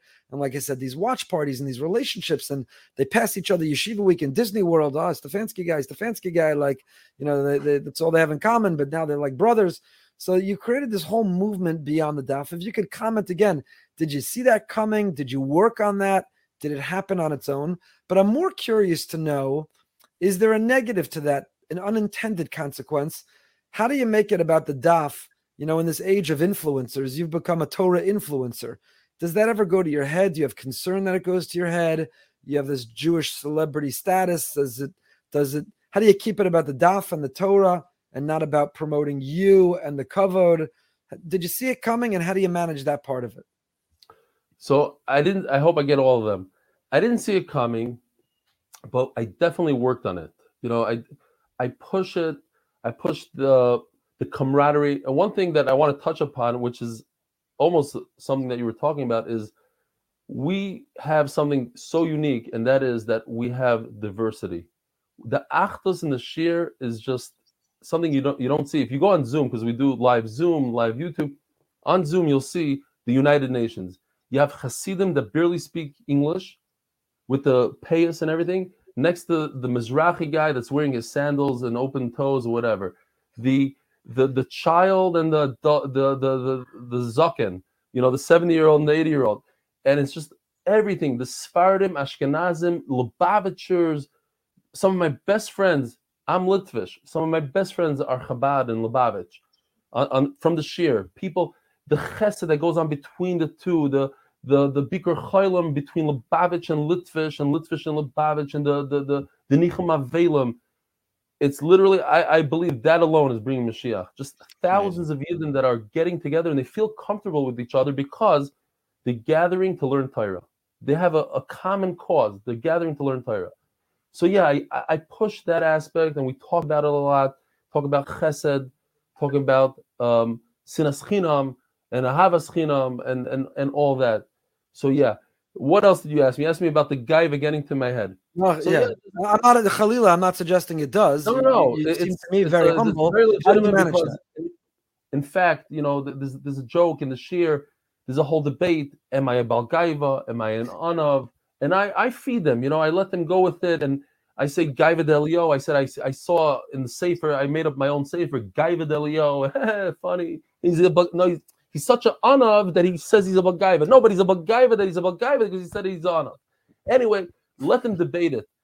My my idea is that I'll come on a program like this. I'll do you know meaningful people, whatever it is. I'll go. I'll be on the the cover of a magazine. What if I could get two more people to join this year? Then it's worth it. I'll take the risk of being a bagaiva. I'll take the risk of people say that I'm haughty and this and that. I want more people to, to, to learn Torah, whatever it takes. So sometimes I'll talk about myself. I'll say, hey, I did this and we should, I, I, I was on a plane and I learned from, I didn't, I never said this in Shiur actually, but I'll tell it to you. I learned from, from the time I left Ramat Bet Shemesh to the time I got to Chicago, I did Chazara on 60 daf. I said this once in private on a Zoom meeting that we had 40 people. And because of that one time saying it, this guy Mo Landy from Monsey, he finished the entire Masechtas Moed Katan, traveling from Monsey to Israel. So if I was an inspiration to him, so yes, I spoke about myself and I, I learned 60 daf. But you know what? Somebody out there is going to say, you know, this balabas, instead of watching movies, which I used to do the entire flight, I opened up a Gemara and I learned 60 daf. Maybe I could do it also. Maybe not 60. Maybe I'll do 20. Or maybe I'll do one. If I'm an inspiration for somebody else, then it's worth it. And I see that it's working. People are relating. They say, hey, he could do it. Why can't I do it? There's a lot of haters out there, and often they're jealous, they're insecure. But you know, look at look at what you're building and the Torah that you're inspiring. And I just no, told they, you, they, you know what? They might have they might have merit to their every taina. The line has merit. I, I agree. There's always, and it's a fine line. And a lot of people would say, you know, I'm not going to talk about myself. It's not important. They'll come by their on their own. But I want to give that extra push. You know, so I risk it. I'll take the risk, but I'm bringing somebody else to Torah. There, there's a lot, you know. we don't want to get distracted by this conversation, but I want to ask it specifically to you. There's a lot of being produced right now surrounding the DAF, um, and people are in, employing all kinds of tools to be able to get people to talk about language of the daf. Um, do you ever worry that you're crossing the line? Maybe you're using too many gimmicks, or too cute, or too irreverent, and and maybe you know where are the boundaries of what you should stay within in terms of the Masorah and showing the sense of uh, Ema and, and Resas for Torah versus that we need this excitement and this matzav and this joy and this geschmack in order to get people. Do you wonder where that line is? And again, I'll ask you a personal question. You don't have to answer. Who's your Rebbe? Who do you turn to? Who keeps you in line? Who do you go to that is the gut check? Because as the world is pushing behind you, 10,000 will become 11,000, will become 25,000. Because something goes viral doesn't mean it has value. Because something has a wide appeal doesn't mean it's right. So in this case, obviously it is. Look at what you're doing, and we believe in it. We wouldn't we wouldn't have you on if we didn't. Um, but who who's your go-to? Is there a Rebbe? Uh, uh, are there Rebbeim? Are there Chaverim who help keep you within the boundaries? So I think one answers the other actually. So first of all, I just I want to tell you where I come from. My father is a very big learner, huge masmid. Wears talis and in all day long, and it's been like that since I was born. So I I grew up in a house where my father didn't learn in kollel. He he didn't have a job. He once he was once a rebbe in Sharyasha for a very short period, but he's always a huge masmid. I always saw him with the Gemara, learning, learning, learning. Big Yerushalayim, and he's my go-to if I have a real question or whatever. He's he's very popular here in Eretz Yisrael. People come to him for brachas, etc. So I think, and he knows Kol Kula Reb Chaim Kanevsky. I saw Reb Chaim Kanevsky stand up for my father. So I go to him if I have a big thing. But in general, this kollel that I learn, and I learn in the kollel for an hour, and my chavrusa knows kol kula balpeh. And that's my, I'll give you an example just from today. Because I was going to the mikvah, I said, you know, I have a great idea. In my mind, this was a great idea. And I've done this in the past. I thought it was a great idea. And they, they chopped it down right away. I said, hey, how bad would it be if I go into the mikvah with my clothing and I have a Gemara and I'm learning, and then a guy comes up? It'll be so funny. A guy in the mikvah learning. They said, no, you're not doing it. Okay, if they they didn't give me the the stamp, I'm not going to do it. But that's how my brain works. You know, I gotta I want to push the envelope, and they keep me in check. So I'll most of my stuff, most of my jokes or stories. I had a story. I don't want to even say it now. It's just a story about uh, sorry Menu, and, and and a guy got really upset. How can you talk like that? And I I I went through it with them, and I said, could I say this story? They said, yeah, it's in the Svarim. It's brought down in in the Statmir Rav Sefer, he asked the question, he says the story. Sure, but people got upset nevertheless. So, but anyway, my point is almost everything that I do, besides if it's like on the spot kind of thing, I try to, you know, go over with them and say, how do you think it's okay? And most of the time, you know, they're open minded, even though they're color guys and everything, they're open minded. I trust, I my trust my chavrusa. I call him my rebbe. He's younger than me, much younger, but he knows a lot more than me, and he's much smarter. And I trust them. It's so important to have people around you like that. What? Yeah, go ahead. I'm just wondering. You know, one of the one of the people that we always have to. One, did you sign up yet? I wrote it. I have to push enter. I'm too, I'm too intrigued by this whole conversation. but one of the, the, the people in our lives that we always have to contend with, you know, certainly is our. Is, it's not just our rebbeim and it's not just the community that, that we're trying to teach or inspire. Our it's spouses. Our spouses. Uh, so like many times I hear this, and again, I I, I, do love my wife, and it's this. I've heard this many times, where she'll say, "Why can't you just be a little bit more normal? Why can't you just do what everyone else is doing? Why do you have to try push?" You get that kind of pushback also internally, and you say, "Listen, I don't know if I, you know, is it worth the fight? Is it worth the?" I, you know, because I'm I'm extreme. I'm really extreme, and my wife is a tzaddikus. She really is. That she puts up with me because I'm not a. Re- I'm here. I built this room that I'm in. This is where I sit all day long and it's in direct. You could see my wife could see me all day long because I did it purposely so that my children should, be able to see me learning. I have I could go upstairs and be, you know it's a lot quieter, but I want them to see me. But we don't have much contact. She could see me, but this is where I am, and I go to sleep late. I get up early, that sort of thing. So she's sacrificing a tremendous amount. And yes, I do have pushback, but I, I have a vision and I have a dream, and I know what I'm doing is important and I have to be considerate to her. At the same time, I have to be firm for what I'm doing, you know, and it, it's a balance. You know, I see a lot of people, I can't do the that. My wife doesn't let this, that. I get it. But at the same time, you know, she'll come around. And my wife is my wife is proud. My wife is behind me 100%. Does she appreciate? I used to take her out every week and we used to go on vacations all the time. You know, I'm a big snowboarder. I used to go snowboarding three, four times a season. I haven't gone in three, four years. And and to take her out to a restaurant, I think we went once this entire year, once. And it's a tremendous sacrifice for her. I get it. But she sees what it's doing to me. And uh, and that and I tell people, the guys, I want to talk about this for a second, if you don't mind, because it leads into this. The daf is not about learning Torah. I learned this now as as we're going along. The daf transforms people's lives 100%. Literally transforms lives. How do I know? Because I get hundreds and hundreds. I could show you every email I read, I print. I have stacks, thousands. It's changed my life. It, it becomes so like uh, everybody everybody's saying the same thing every day. It's changed my life. No, I promise you, Rebbe, it changed. Yeah, I know. It changes lives. Why? because Torah does that, and I, I bring out the hashkafa in, in the daf.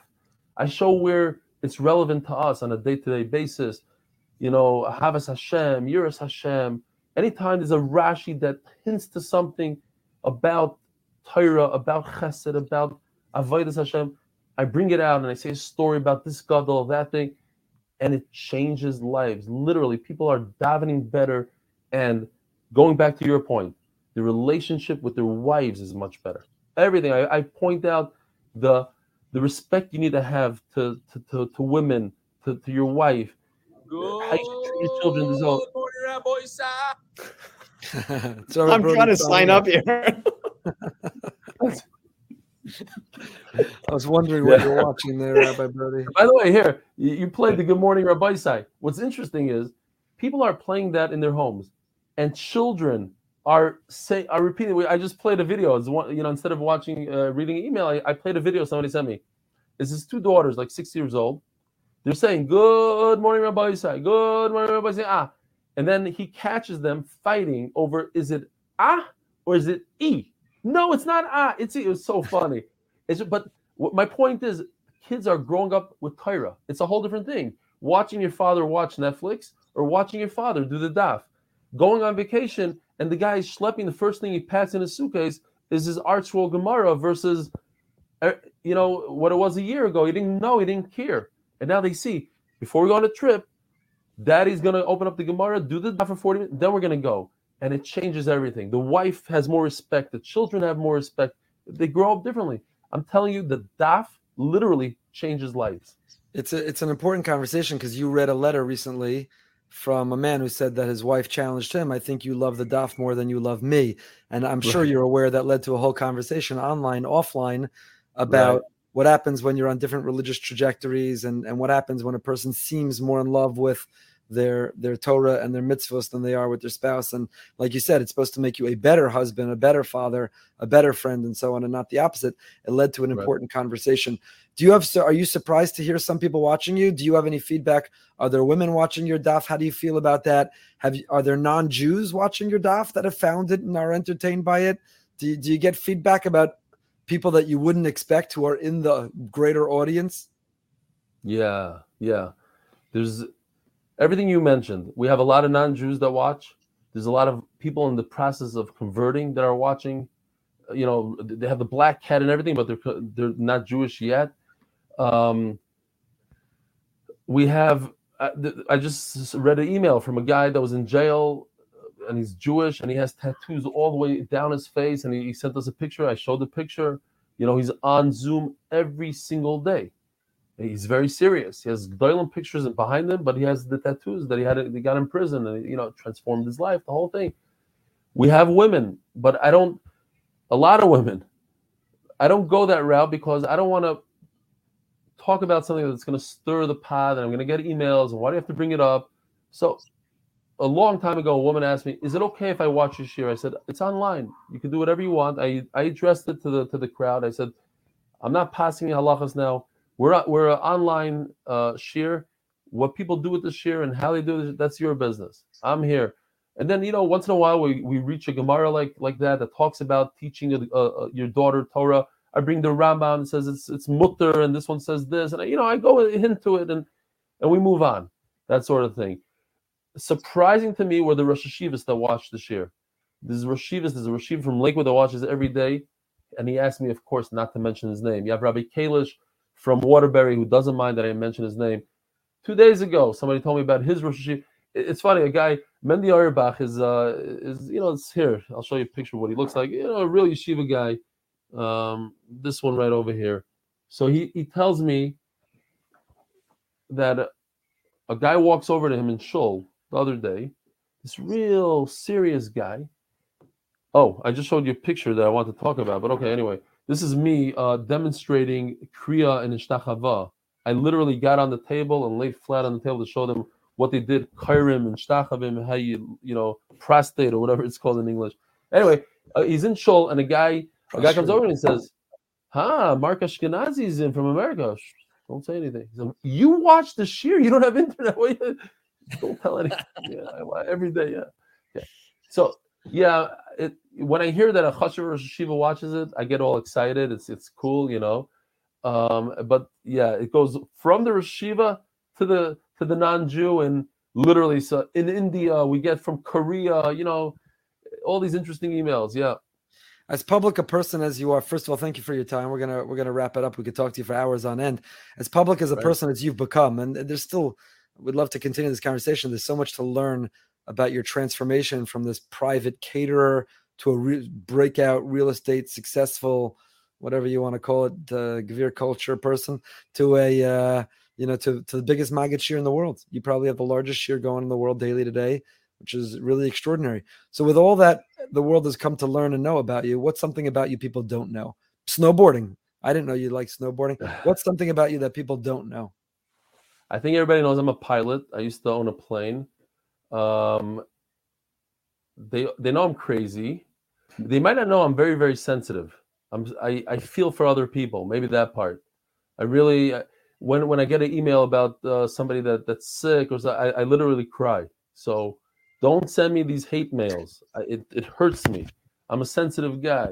I think that's part of it also. Like because I'm sensitive, I come. I have this tough exterior, but I they see me crying. I, am not embarrassed to cry, and I cried many times during shiur. I mean, especially in the, in the you know when I read the email about something, uh, you know, uh, just recently, I the famous. I spoke about my son, and we were learning Taanis. I don't know how much time we have left. I'll just say it real quickly.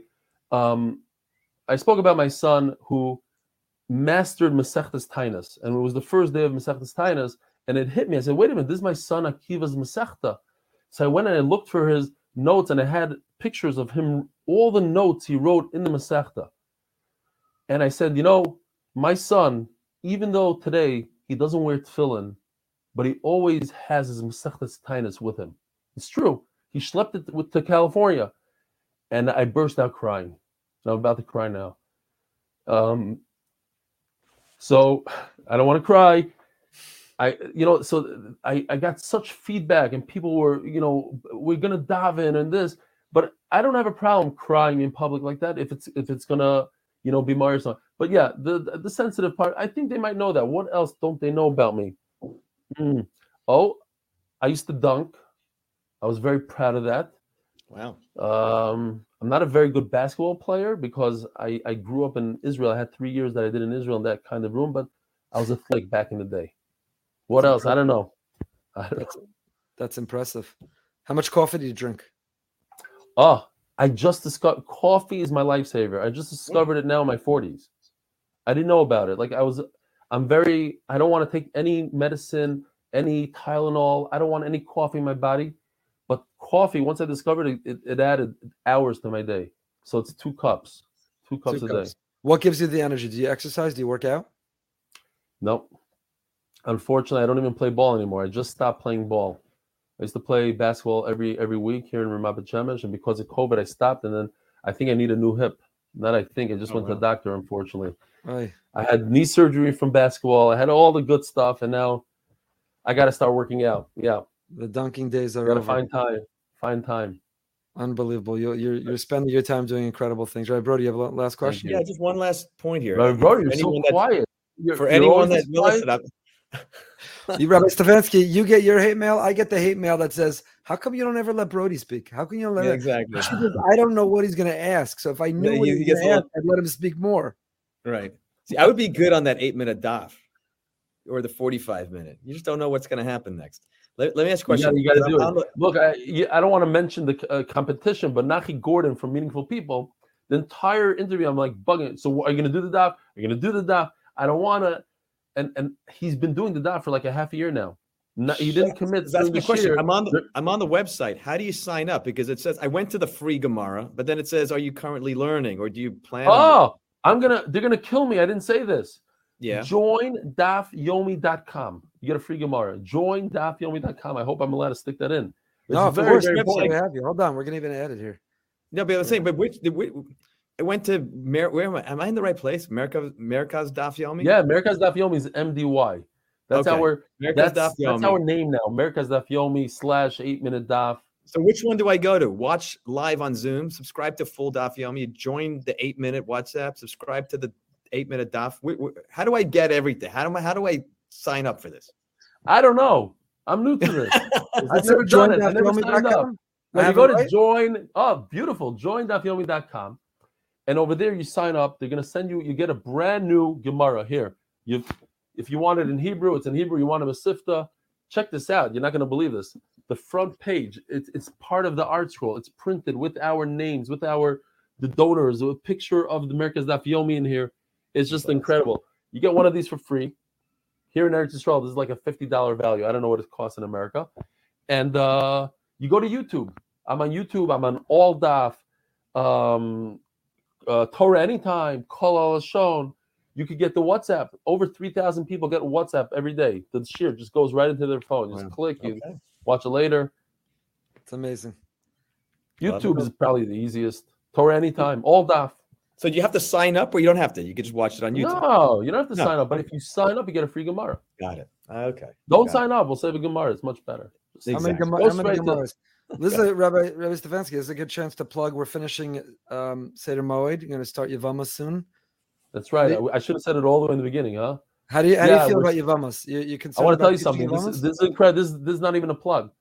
Over a hundred people are flying in from out of the country to Eretz Yisrael to join us for our Siyum uh, March 12th. It's incredible. I, it, it's, I'm overwhelmed with emotion thinking about it. The amount of people that want to come and be part of this amazing Siyum. Where it's a it's a big accomplishment. We're finishing Seder Mayed. We're starting a brand new. Oh, I got to show you this. This I, I I didn't have a chance. I I wish this thing would be two hours long. We're doing something in Yavamas that's never been done. I hope. We got cartoon characters. This is a real guy. This is Yossi Klein, a guy who's dedicated and spent over two hundred thousand dollars. And he's not a millionaire. He's a plumber. And we made characters out of these people. And we, I have something called the Bald Men Brothers. They're four guys from our shiur that are completely bald. Here's one of them, Dr. Factor. And these are, and we're gonna have animation, and I'm gonna use these as the the guy, the Yavam, the Yavama. Now I want to show you. I don't. I'm not gonna show you the whole thing, but we have women that are unbelievable, sneers, but they're gonna make you laugh. One of our women, by the way, is like one of those shawl ladies. She's completely dressed in blue, just her eyes peeking out like that, and she's wearing pink Crocs. It's am- amazing. This one, I'll show you. She's uh, a Yerushalmi lady. So I don't know if you remember being in Eretz Yisrael. You know how they have the phone stuck in their tichel? Yeah. Yeah. Okay, so here, this is what she's gonna look like. She has two phones. she has a kosher phone and a non-kosher phone. That's great. Uh, You know, so we're gonna play around with it a little bit, and we're gonna have a lot of fun in Yavamas. Amazing. You're all geared up. You're all ready. How far in advance are you prepared? Zero. Every day for the next day. It's crazy. I, I'm I'm not normal. I do. I should be. I, I was schmoozing with Shirley Bornstein. He's like, you got it. I used to be there. You got to get out of this, you know. And he's right. It, it's it's something that had I, I could only do one daf at a time. I can never be. A couple weeks ago, I was two daf ahead, and, and I fell behind right away. It's like I- have a mind block. I do tomorrow's daf. Right now, I'm working on tomorrow morning. That's it. That's all that exists. That's it. That's Yeah. all that exists in the world. I, I wish it was different, but yeah. Rav Eli, you're revolutionizing the world. Who who knew that DAF could still yet be revolutionized? Like who knew there was still more to add to the DAF? But it's a it's a whole movement. It's beautiful, and I want to personally thank you for the people who I know who you've inspired, the people in our Kehillah in our community who thought that they never had an entrance into Gemara. They thought they were done, and and you've invited them in, and and you've invited them to be part of your. And we're gonna have Rabbi Brody very very soon. Rabbi Very Brody soon. will be Email, I'll, yeah. write, I'll read his email. Let me ask you a question. This is an important question. Yeah. Would you recommend that someone start from brachas if they're just jumping in and just do it do it on their own, or No, no, join no, your- no. just pick it This up? is what I recommend. Yeah. Great question. You start today, and this is one of the things I, I we I talk about. One of the reasons why we have a very high retention rate is because of this brilliant idea, and that is you start right now when you have inspiration. We're holding Chagiga Daf Chaf. That's today. You start right there in middle of it. Doesn't matter if it's the middle of a. You just start. Right. That's A. B. When you learn the daf, what happens is you miss a day every time. Eh, Without fail, you're gonna miss a day. You're gonna miss two days, three days, and people try to make it up on Shabbos and go through the whole thing. So the idea is you never make it up. You always do that day's daf, and whatever you miss, you miss. You write down nicely in a, on somewhere in the front of the Gemara that you have to make up these daf. You'll eventually make them up. But if you try to make stuff up, that's how the Yetzer Hara gets you every time. It says make it up, but you, it's impossible to make up three daf in one day, four daf. So it starts growing and growing. And ah, I'm ten daf out. Forget it. I'm done. So to answer your question, do not start in brachas. I've had people, actually, a kid just wrote to me, a 14 year old kid. I'm doing chagig with you every single day, but I want to make a siyum on Seder Moed. So I'm also doing Masechtas Shabbos as we speak. That's okay if you want to take on added learning. That's great. By the way, it's not 45 minutes. You go on YouTube, you put it on one and a half speed, good to go. So it's 35 minutes. You know what I mean? It's unbelievable, unbelievable. Rabbi Brody, start today. Trust me, start today. Rabbi Brody, we're gonna, day I'm is doing a right now. loss you I don't have, have. I have about we're gonna be checking. right we're gonna be checking back with you, and we're gonna uh, and we're gonna see. I'll Yeah, tell you. You I'm know what wait- I I'm tell looking people? forward. Hey, you're gonna be calling me and you say, "Hey, could we didn't know what we were doing when we interviewed you? You changed my life, Ellie. I'm doing the daf now since Chagiga daf chaf. You told me that. That's what's the next email from you. So I hope so. I I've, I'll be honest. I've tried. I've tried the DAF twice already. I tried it this last Yeah, bracha. everybody said- through three. you want me to show you an email that says those words? Those words I read today. I tried it out five times. You're the only time. I Right. Try it because it's Yeah. entertaining and it's fun. It's different than the daf you tried. You went to that was uh, some of them are great and they work for some people. They don't work for a lot of people, and that's why people want to have fun. Give it a They shot. want to be entertained, and it's Tyra. It's the same Tyra. We're learning the same thing, and even on a better level, on, on a more shot is it's real. It's good shot. It's it's it's there. Plus, it's fun. So what's wrong?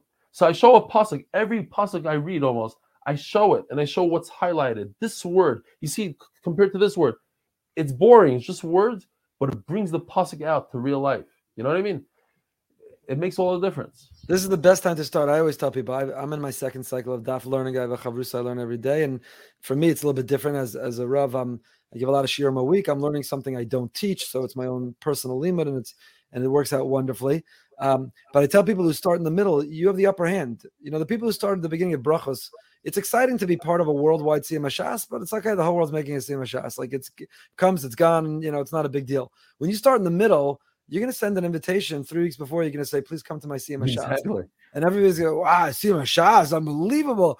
And you know, yeah, yeah, I'm, you know, whatever. I'm just, please come. I'm making a Siyum Shas. Then you're the only guy in town. It's like super exciting. It's an unbelievable Right. Siyum Shas. So now's the time to start. I started my shiur, this shiur that I'm giving now, Avodah Zara Daf Chavches. Interesting. Wow. Avodah Zara Daf Chavches is in the middle of nowhere. There's no Mishnah, there's no two dots. It's in the middle of nowhere, and that's the point. Because Daf Yomi every day. Sometimes I, I stop saying it, but sometimes we start a new mission. I go, "There's a brand new Masechta," because it's a, just a whole new topic. Who cares? What happened happened. Brachas happened. Your Shas starts by Chagiga Daf Chav. You go around the circle. When you get to Chagiga your test, you made a Siyum Shas. That's it. It's unbelievable. It doesn't matter what everybody else is doing in MetLife Stadium. It matters what you're doing. Right. It- it's too late. You can't start from brachas right now. That's two years ago. You you want to make up two years in a month. What do you want to do? Start today, one day at a time. Unbelievable. Rabbi Brody, you're going to start the Rabbi Stefansky WhatsApp group. You're going to do the watch party in Boca. You're going to do the CM Um, party in Boca. Yeah. Give me the list of the That's other guys that are doing it. See, Yeah. it's going to happen. I'm telling you, Yeah. guys guys fly. A guy flies to Los Angeles. He, they never met each other. Th- this guy picks him up from the airport. We're brothers. We're MDY guys. We're from the same mishpacha. What are you talking about? It's amazing. That's It's amazing. Rav Eli, you're doing you great stuff. together, get togethers. I love it. Thank you for all the time. Why don't you guys come fly in? Fly in for the Siyum, March 12th. You'll love it. You'll see something you never saw before in your life. Halavai. You'll be inspired. People will be crying about, oh, life changing. My shit, my my shalom bais is better. My this is better. Everything. Try it. March 12th is my wife's birthday, so if I fly in, my shalom Bring Bayis her will- in. will It'll be a be great better. gift. Yeah, Rav Eli, you're You're amazing. not, you're not you're not you're not leaving her. You're doing it for her. oh, That's sh- right. That's right. Baruch No, but you Baruch bring her. It's it's for women also. Amazing. Thank you for your time. We'll let you get back to your learning. You're preparing. Thank you. Thanks for having me. Really, appreciate exciting, it. and uh, we know you're going to give Behind the Bima a shout out in the Absolutely. excited. Absolutely. Rabbi Brody. Rabbi Brody, when you listen to tomorrow, I want to make sure you hear the major shout out for Behind the Bima. Well, uh, that'll, already be my, Oh. that'll, that'll be my second daf already. So That's how we'll know. We'll know if Brody listened. If Brody comes back and says, That's right. did it. What, right. What time is it live? It's broadcast live also. 7:15 a.m. Israel time. So what time is that here? That's like three. I don't know where you. I don't know what time it is Eastern right now in time. Florida. have to find out. Okay, we'll figure it out. 7:15. Ask ask Alexa. When 7:15 a.m. in Israel? Alexa, where's the best daf yomi at seven fifteen? You're not gonna get. People are at, people sent me. Oh, my kids are trying to get that answer. They're not getting because one of the tech guys, he sat up at night. I called him up at 12 a.m. 12:10. I said, "This is what I want to do. Could you please make this happen?" He said, "Well, I have to get." The... He sat and he made it happen. Unfortunately, that that that word slipped in there. I wasn't happy about that, but the, the idea was cool. Idea was a good idea. Keep the great ideas going. Thank you for your time. Continue teaching Thank Torah. you. It was really, really great to be together. Thank you for letting us go behind the Bima. Thank you. Rabbi Brody, talk to us. Rabbi Okay. Brody. Okay, so first of all, I'm I'm like way deep right now in this next uh, Masechta, second day, and I'm I'm loving it. Truma Kachim. Shuma Kachim. Unbelievable. You're on your way. That's Great. it. You're I'm, on I'm way. on my way. I'm signed. Listen, and I can't think of a better way to begin Adar, right? Adar Shani. Mishenichnas Adar. What better way of enjoying the simcha of a, of a new month than than uh, the daf? Should we should we be marking our calendars seven and a half years from now? Rabbi Josh Brody Sim. That's it. I'm telling you, I'm just taking one day at a time. I want a And- calendar invite. You, you're you're you're invited, but I, already I'm invited. uh, I'm on like 15 different WhatsApp groups now with this with this program. Unbelievable. I got invited all, to this. got a bunch of emails in the middle of the interview saying I'm, you know, I'm part of the movement. I listen. He's amazing. He's changed my life. Got an incredible text from a dear friend of Behind the Bima with a picture of Behind the Bima and his Gemara said, took it off the shelf. I'm going to give it a shot. I'm inspired. I'm going for it. By Incredible, the way, right? He, did, say any swag that we have. He was talking about anyone's stuff. He says send it over. He gets Meister on everything. So It's unbelievable. whole One thing, major, uh, my dear friend Shraga Goldenhirsch, good friend Shraga, Elia Miriam Levy and family, Anonymous Gift, Laurie Barnea, Marilyn Norman Palagon, Anonymous, Sheila and Ellie Zimmerman, Schreiers, the great Schreier family. The Schreiers have always been the heroes behind the Bima of the global campaign. The Schreiers have made their presence felt. Sharon and Michael Glass, Leigh and Sam Levy, Kalev and Atara Minsky, very generous Oh, I know them. donation.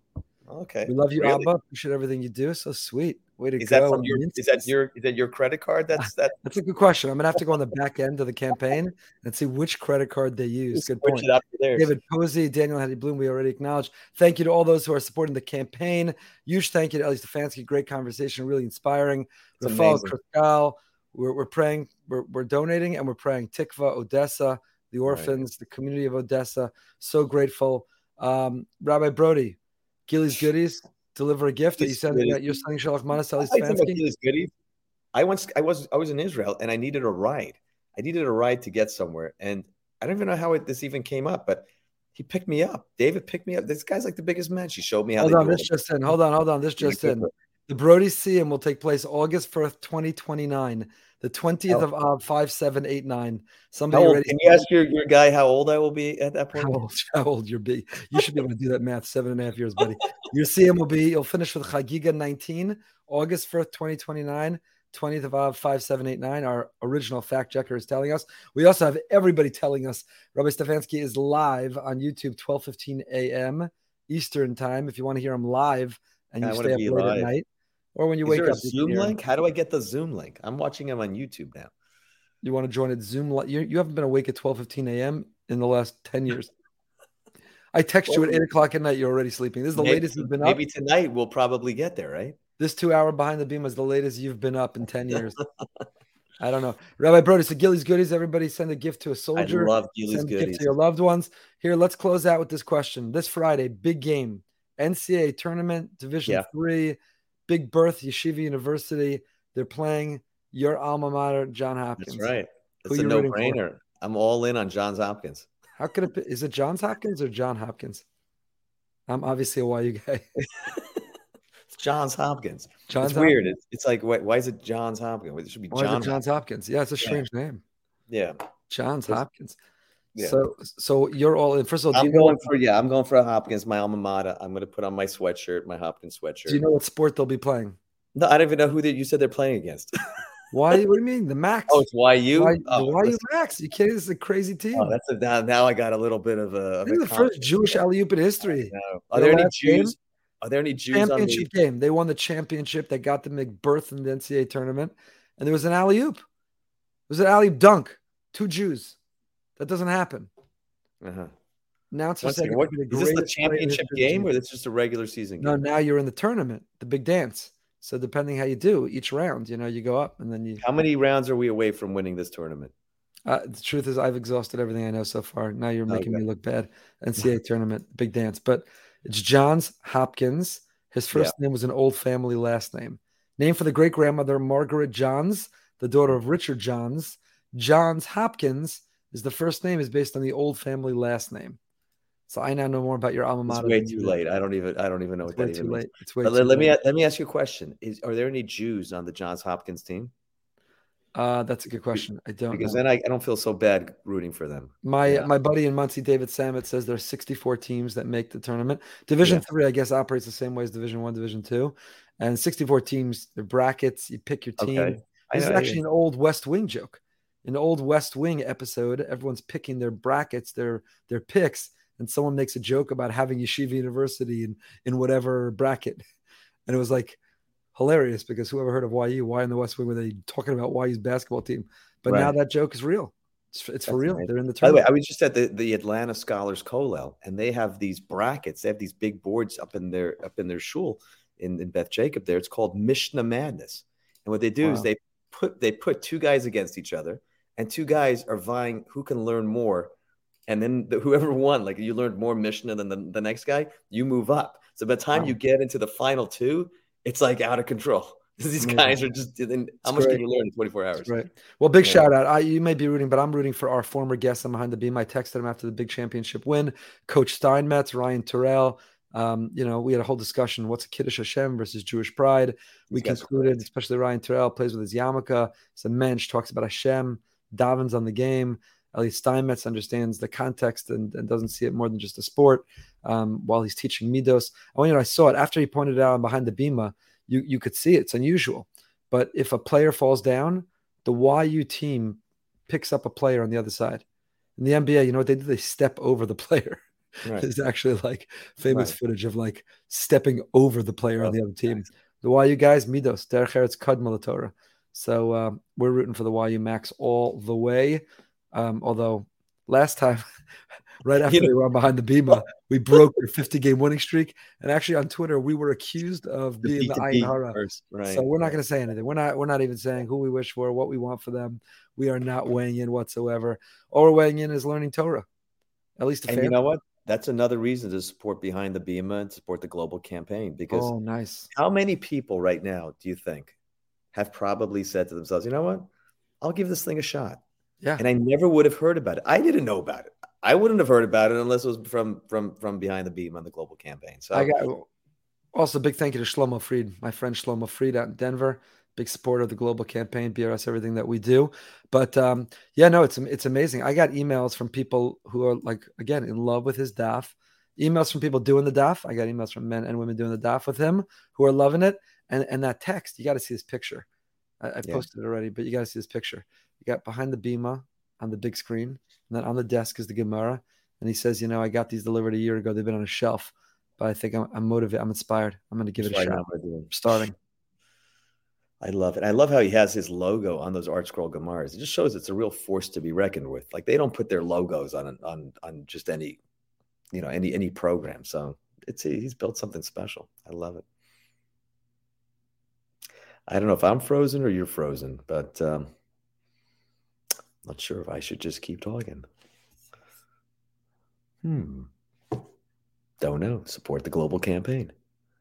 Is that me? Let me check. Hmm. Who's frozen?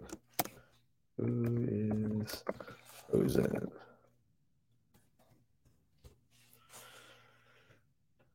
No. Hmm. I guess it's me. Okay, I'm going to keep spoken. Uh, okay, so okay, welcome to uh, Behind the Bima. I'm Josh Broide. I'm your host, and I'm here actually tonight. Let me get on one block here, just to tell you to support the global campaign. You know, it's actually nice not having Rabbi Goldberg here for just a few moments, because maybe I, I don't want to say it in front of him, but he's pretty good. He's actually very good. I think everyone here knows. You know, he's um, he's really one of a kind, and the fact that he not only goes out of his way for our Jewish community locally, right here in Boca Raton, and every one of us are zocha so excited to be able to have that opportunity to speak to him, interact with him on a regular basis because he's local and he's here. What a privilege! What an incredible opportunity that is. But now, all of you, every single one. I got knocked off the internet, but I'm back. I didn't I'm know. back. Well, I want you to. I, I would like to introduce uh, my special guest tonight, Rabbi. Welcome. I got knocked off. I don't know what happened to the internet. I don't know. Is the shul programmed 11 p.m. The internet goes off. I had to actually. I, this is evidence. This is a live program. I had to use a hotspot from my phone to come back with you. I got to thank Benny Michelle with that because he said you're frozen. I should keep going. I didn't know which one of us was frozen, so I didn't know when I came back whether you'd still be there. I'm happy you kept going. I'm that here. Was awesome. keep going. That was We awesome. We might have said some nice things. You know, Did you? All right. Well, anyway, the global campaign. If you see, enjoy let's a see night like tonight, right now. night like tonight, at least Stefansky, Rafael Kruskal, Ukraine. Where are you going to get all this? We get, whoa, big donation. What just Thank you in? for helping somebody grow in their avoda. Seven hundred fifty dollars anonymous. Huge. Yeah, huge. That's what happens We when hit you 20 go up. You know what? we Maybe go up officially- again for another minute. Let me take the We show. officially hit twenty five percent of our goal. We are a quarter of the way there, but we need your help to get all the way there. So if you enjoy, if you read, listen, watch, laugh, learn, inspired, Yeah. cry, if you Can I tell enjoy, you what? Can I tell you what? brsonline.org slash global. Do it. Do it right now. I want to tell you what Eli Stefansky's like. It like really made me think tonight, and I'm sure he made all of us think. Like, what are we doing that we could be doing a lot better? Mm. You know, I'm thinking that on Friday Night Live. Okay, how do you take it to the next level? You know, okay, so there's a bunch of people sitting around, and we we have a great thing. He had four people, five people, and now look where he is. You know, you- Yeah. you, do your class on on on on, on uh, you know whatever you know weekday morning. Okay, it's great. It's a few hundred people, but maybe there's something. Okay, May- next year it could be ten thousand people. Not to take away from do the daf. It's not about doing the People, by the way, I already got a text. People think that I just faked that I got knocked off the internet, so people will give to the global campaign to pay for our Wi-Fi. I, I wait a second. I wish I was smart enough to think of that. I know. I wish. there's no plan. I wish I was smart enough to think of that. Oh, you know what? Let's make it. Let's be hilarious. We'll make it Right. like I got knocked off, and then uh, Right. uh, uh. no way. I wish. I wish we were smart enough. Not smart enough for that. But uh, please give to the global campaign. We need everybody's help. Difference that you make to help us get our Torah out there. Uh, brsonline.org slash global. Well, we got to delete some stuff right now. I don't know what that's about. Um, but Also, anyway, tell us. big shout out to uh, Gary Boy, Boy Gary. I'm sorry, I found out who it was, so I just want to give a big hey now, thank you. Yeah. Yeah. All right, we're gonna wrap it up. This was the short edition. Next week, as part of the global campaign, we got the long show. Let us know. You can comment here on YouTube, or you can email us. Be in touch with us. Uh, let us know what you'd like to see next week on Behind the Bima. We have amazing guests lined up, but as part of the global campaign, we want to take you behind the Bima. So we're gonna do a, another marathon episode with our staff, and may have some surprise guests come back, and um, maybe we'll get the Goldberg Bro, Broide children. What do you think? Could we get Ayala? I I'm not even going to be in Florida next week again. I'm going to be out You're of never town. in Florida. You don't live in Florida. You can't even. Do you register your taxes in Florida? Are you a resident of Florida? Barely. Be pre-corona, I think we were in Israel four months out of the year. I I'm mean, not even like- sure that you're a resident of Florida. Right. It's a question. It's a question. So would the Broide children do it? Would they go behind the Bima Rabbi's Children Edition? You know who would do it? I think Ayala and Jake would do it. I think uh, Ayala they're in Israel. It'd be yeah. They I think they would be excited to do it. They're doing some good things in Israel. IDC, J, JLIC. They're doing great stuff. What it's like to be a rabbi's child. Yeah. Maybe you can get one. I can get one. It's a fight. Okay. I got seven kids. I can't. None of them. They're screaming at me in capital letters on text right now that I'm even thinking about it, suggesting it, considering it, wondering about it. So maybe You know, my uh, nine year old bring another up. come on. We should we should just bring another random kid. Like maybe people won't know it's not your kid. And just let's just pay them to be your kid. behind the Bima. You know, you really want to find behind the Bima. You get like I don't know if you ever have like a part time housekeeper, anybody who helps you at home. Get them on behind the Bima. What's really going on? Right. the babysitters, you know, they're the ones who really know what's going on. They're taking notes. They know they know the truth. Yeah. We still got a lot of people with us. Thank you for listening. It's a little marathon session. And uh, for the last time, again, thanks, Gilly's Goodies. If you want to send a gift to a soldier in Israel, you want to send a gift to Eli Stefansky, you have kids in Israel, gillysgoodies.com, promo code BIMA, B I M A. Again, help uh, tikvaodessa.com slash relief. Need all the support they can get. And our global campaign, help us pay for decent Wi Fi, help us pay for decent technology. We can continue to bring you behind the Bima. Until next time, stay happy, stay healthy, stay holy. Thank you for listening to Behind the Bima. If you enjoyed the show, please subscribe, rate, and review on Apple Podcasts, Spotify, or wherever you get your podcasts. We'll see you next week for another peek behind the Bima.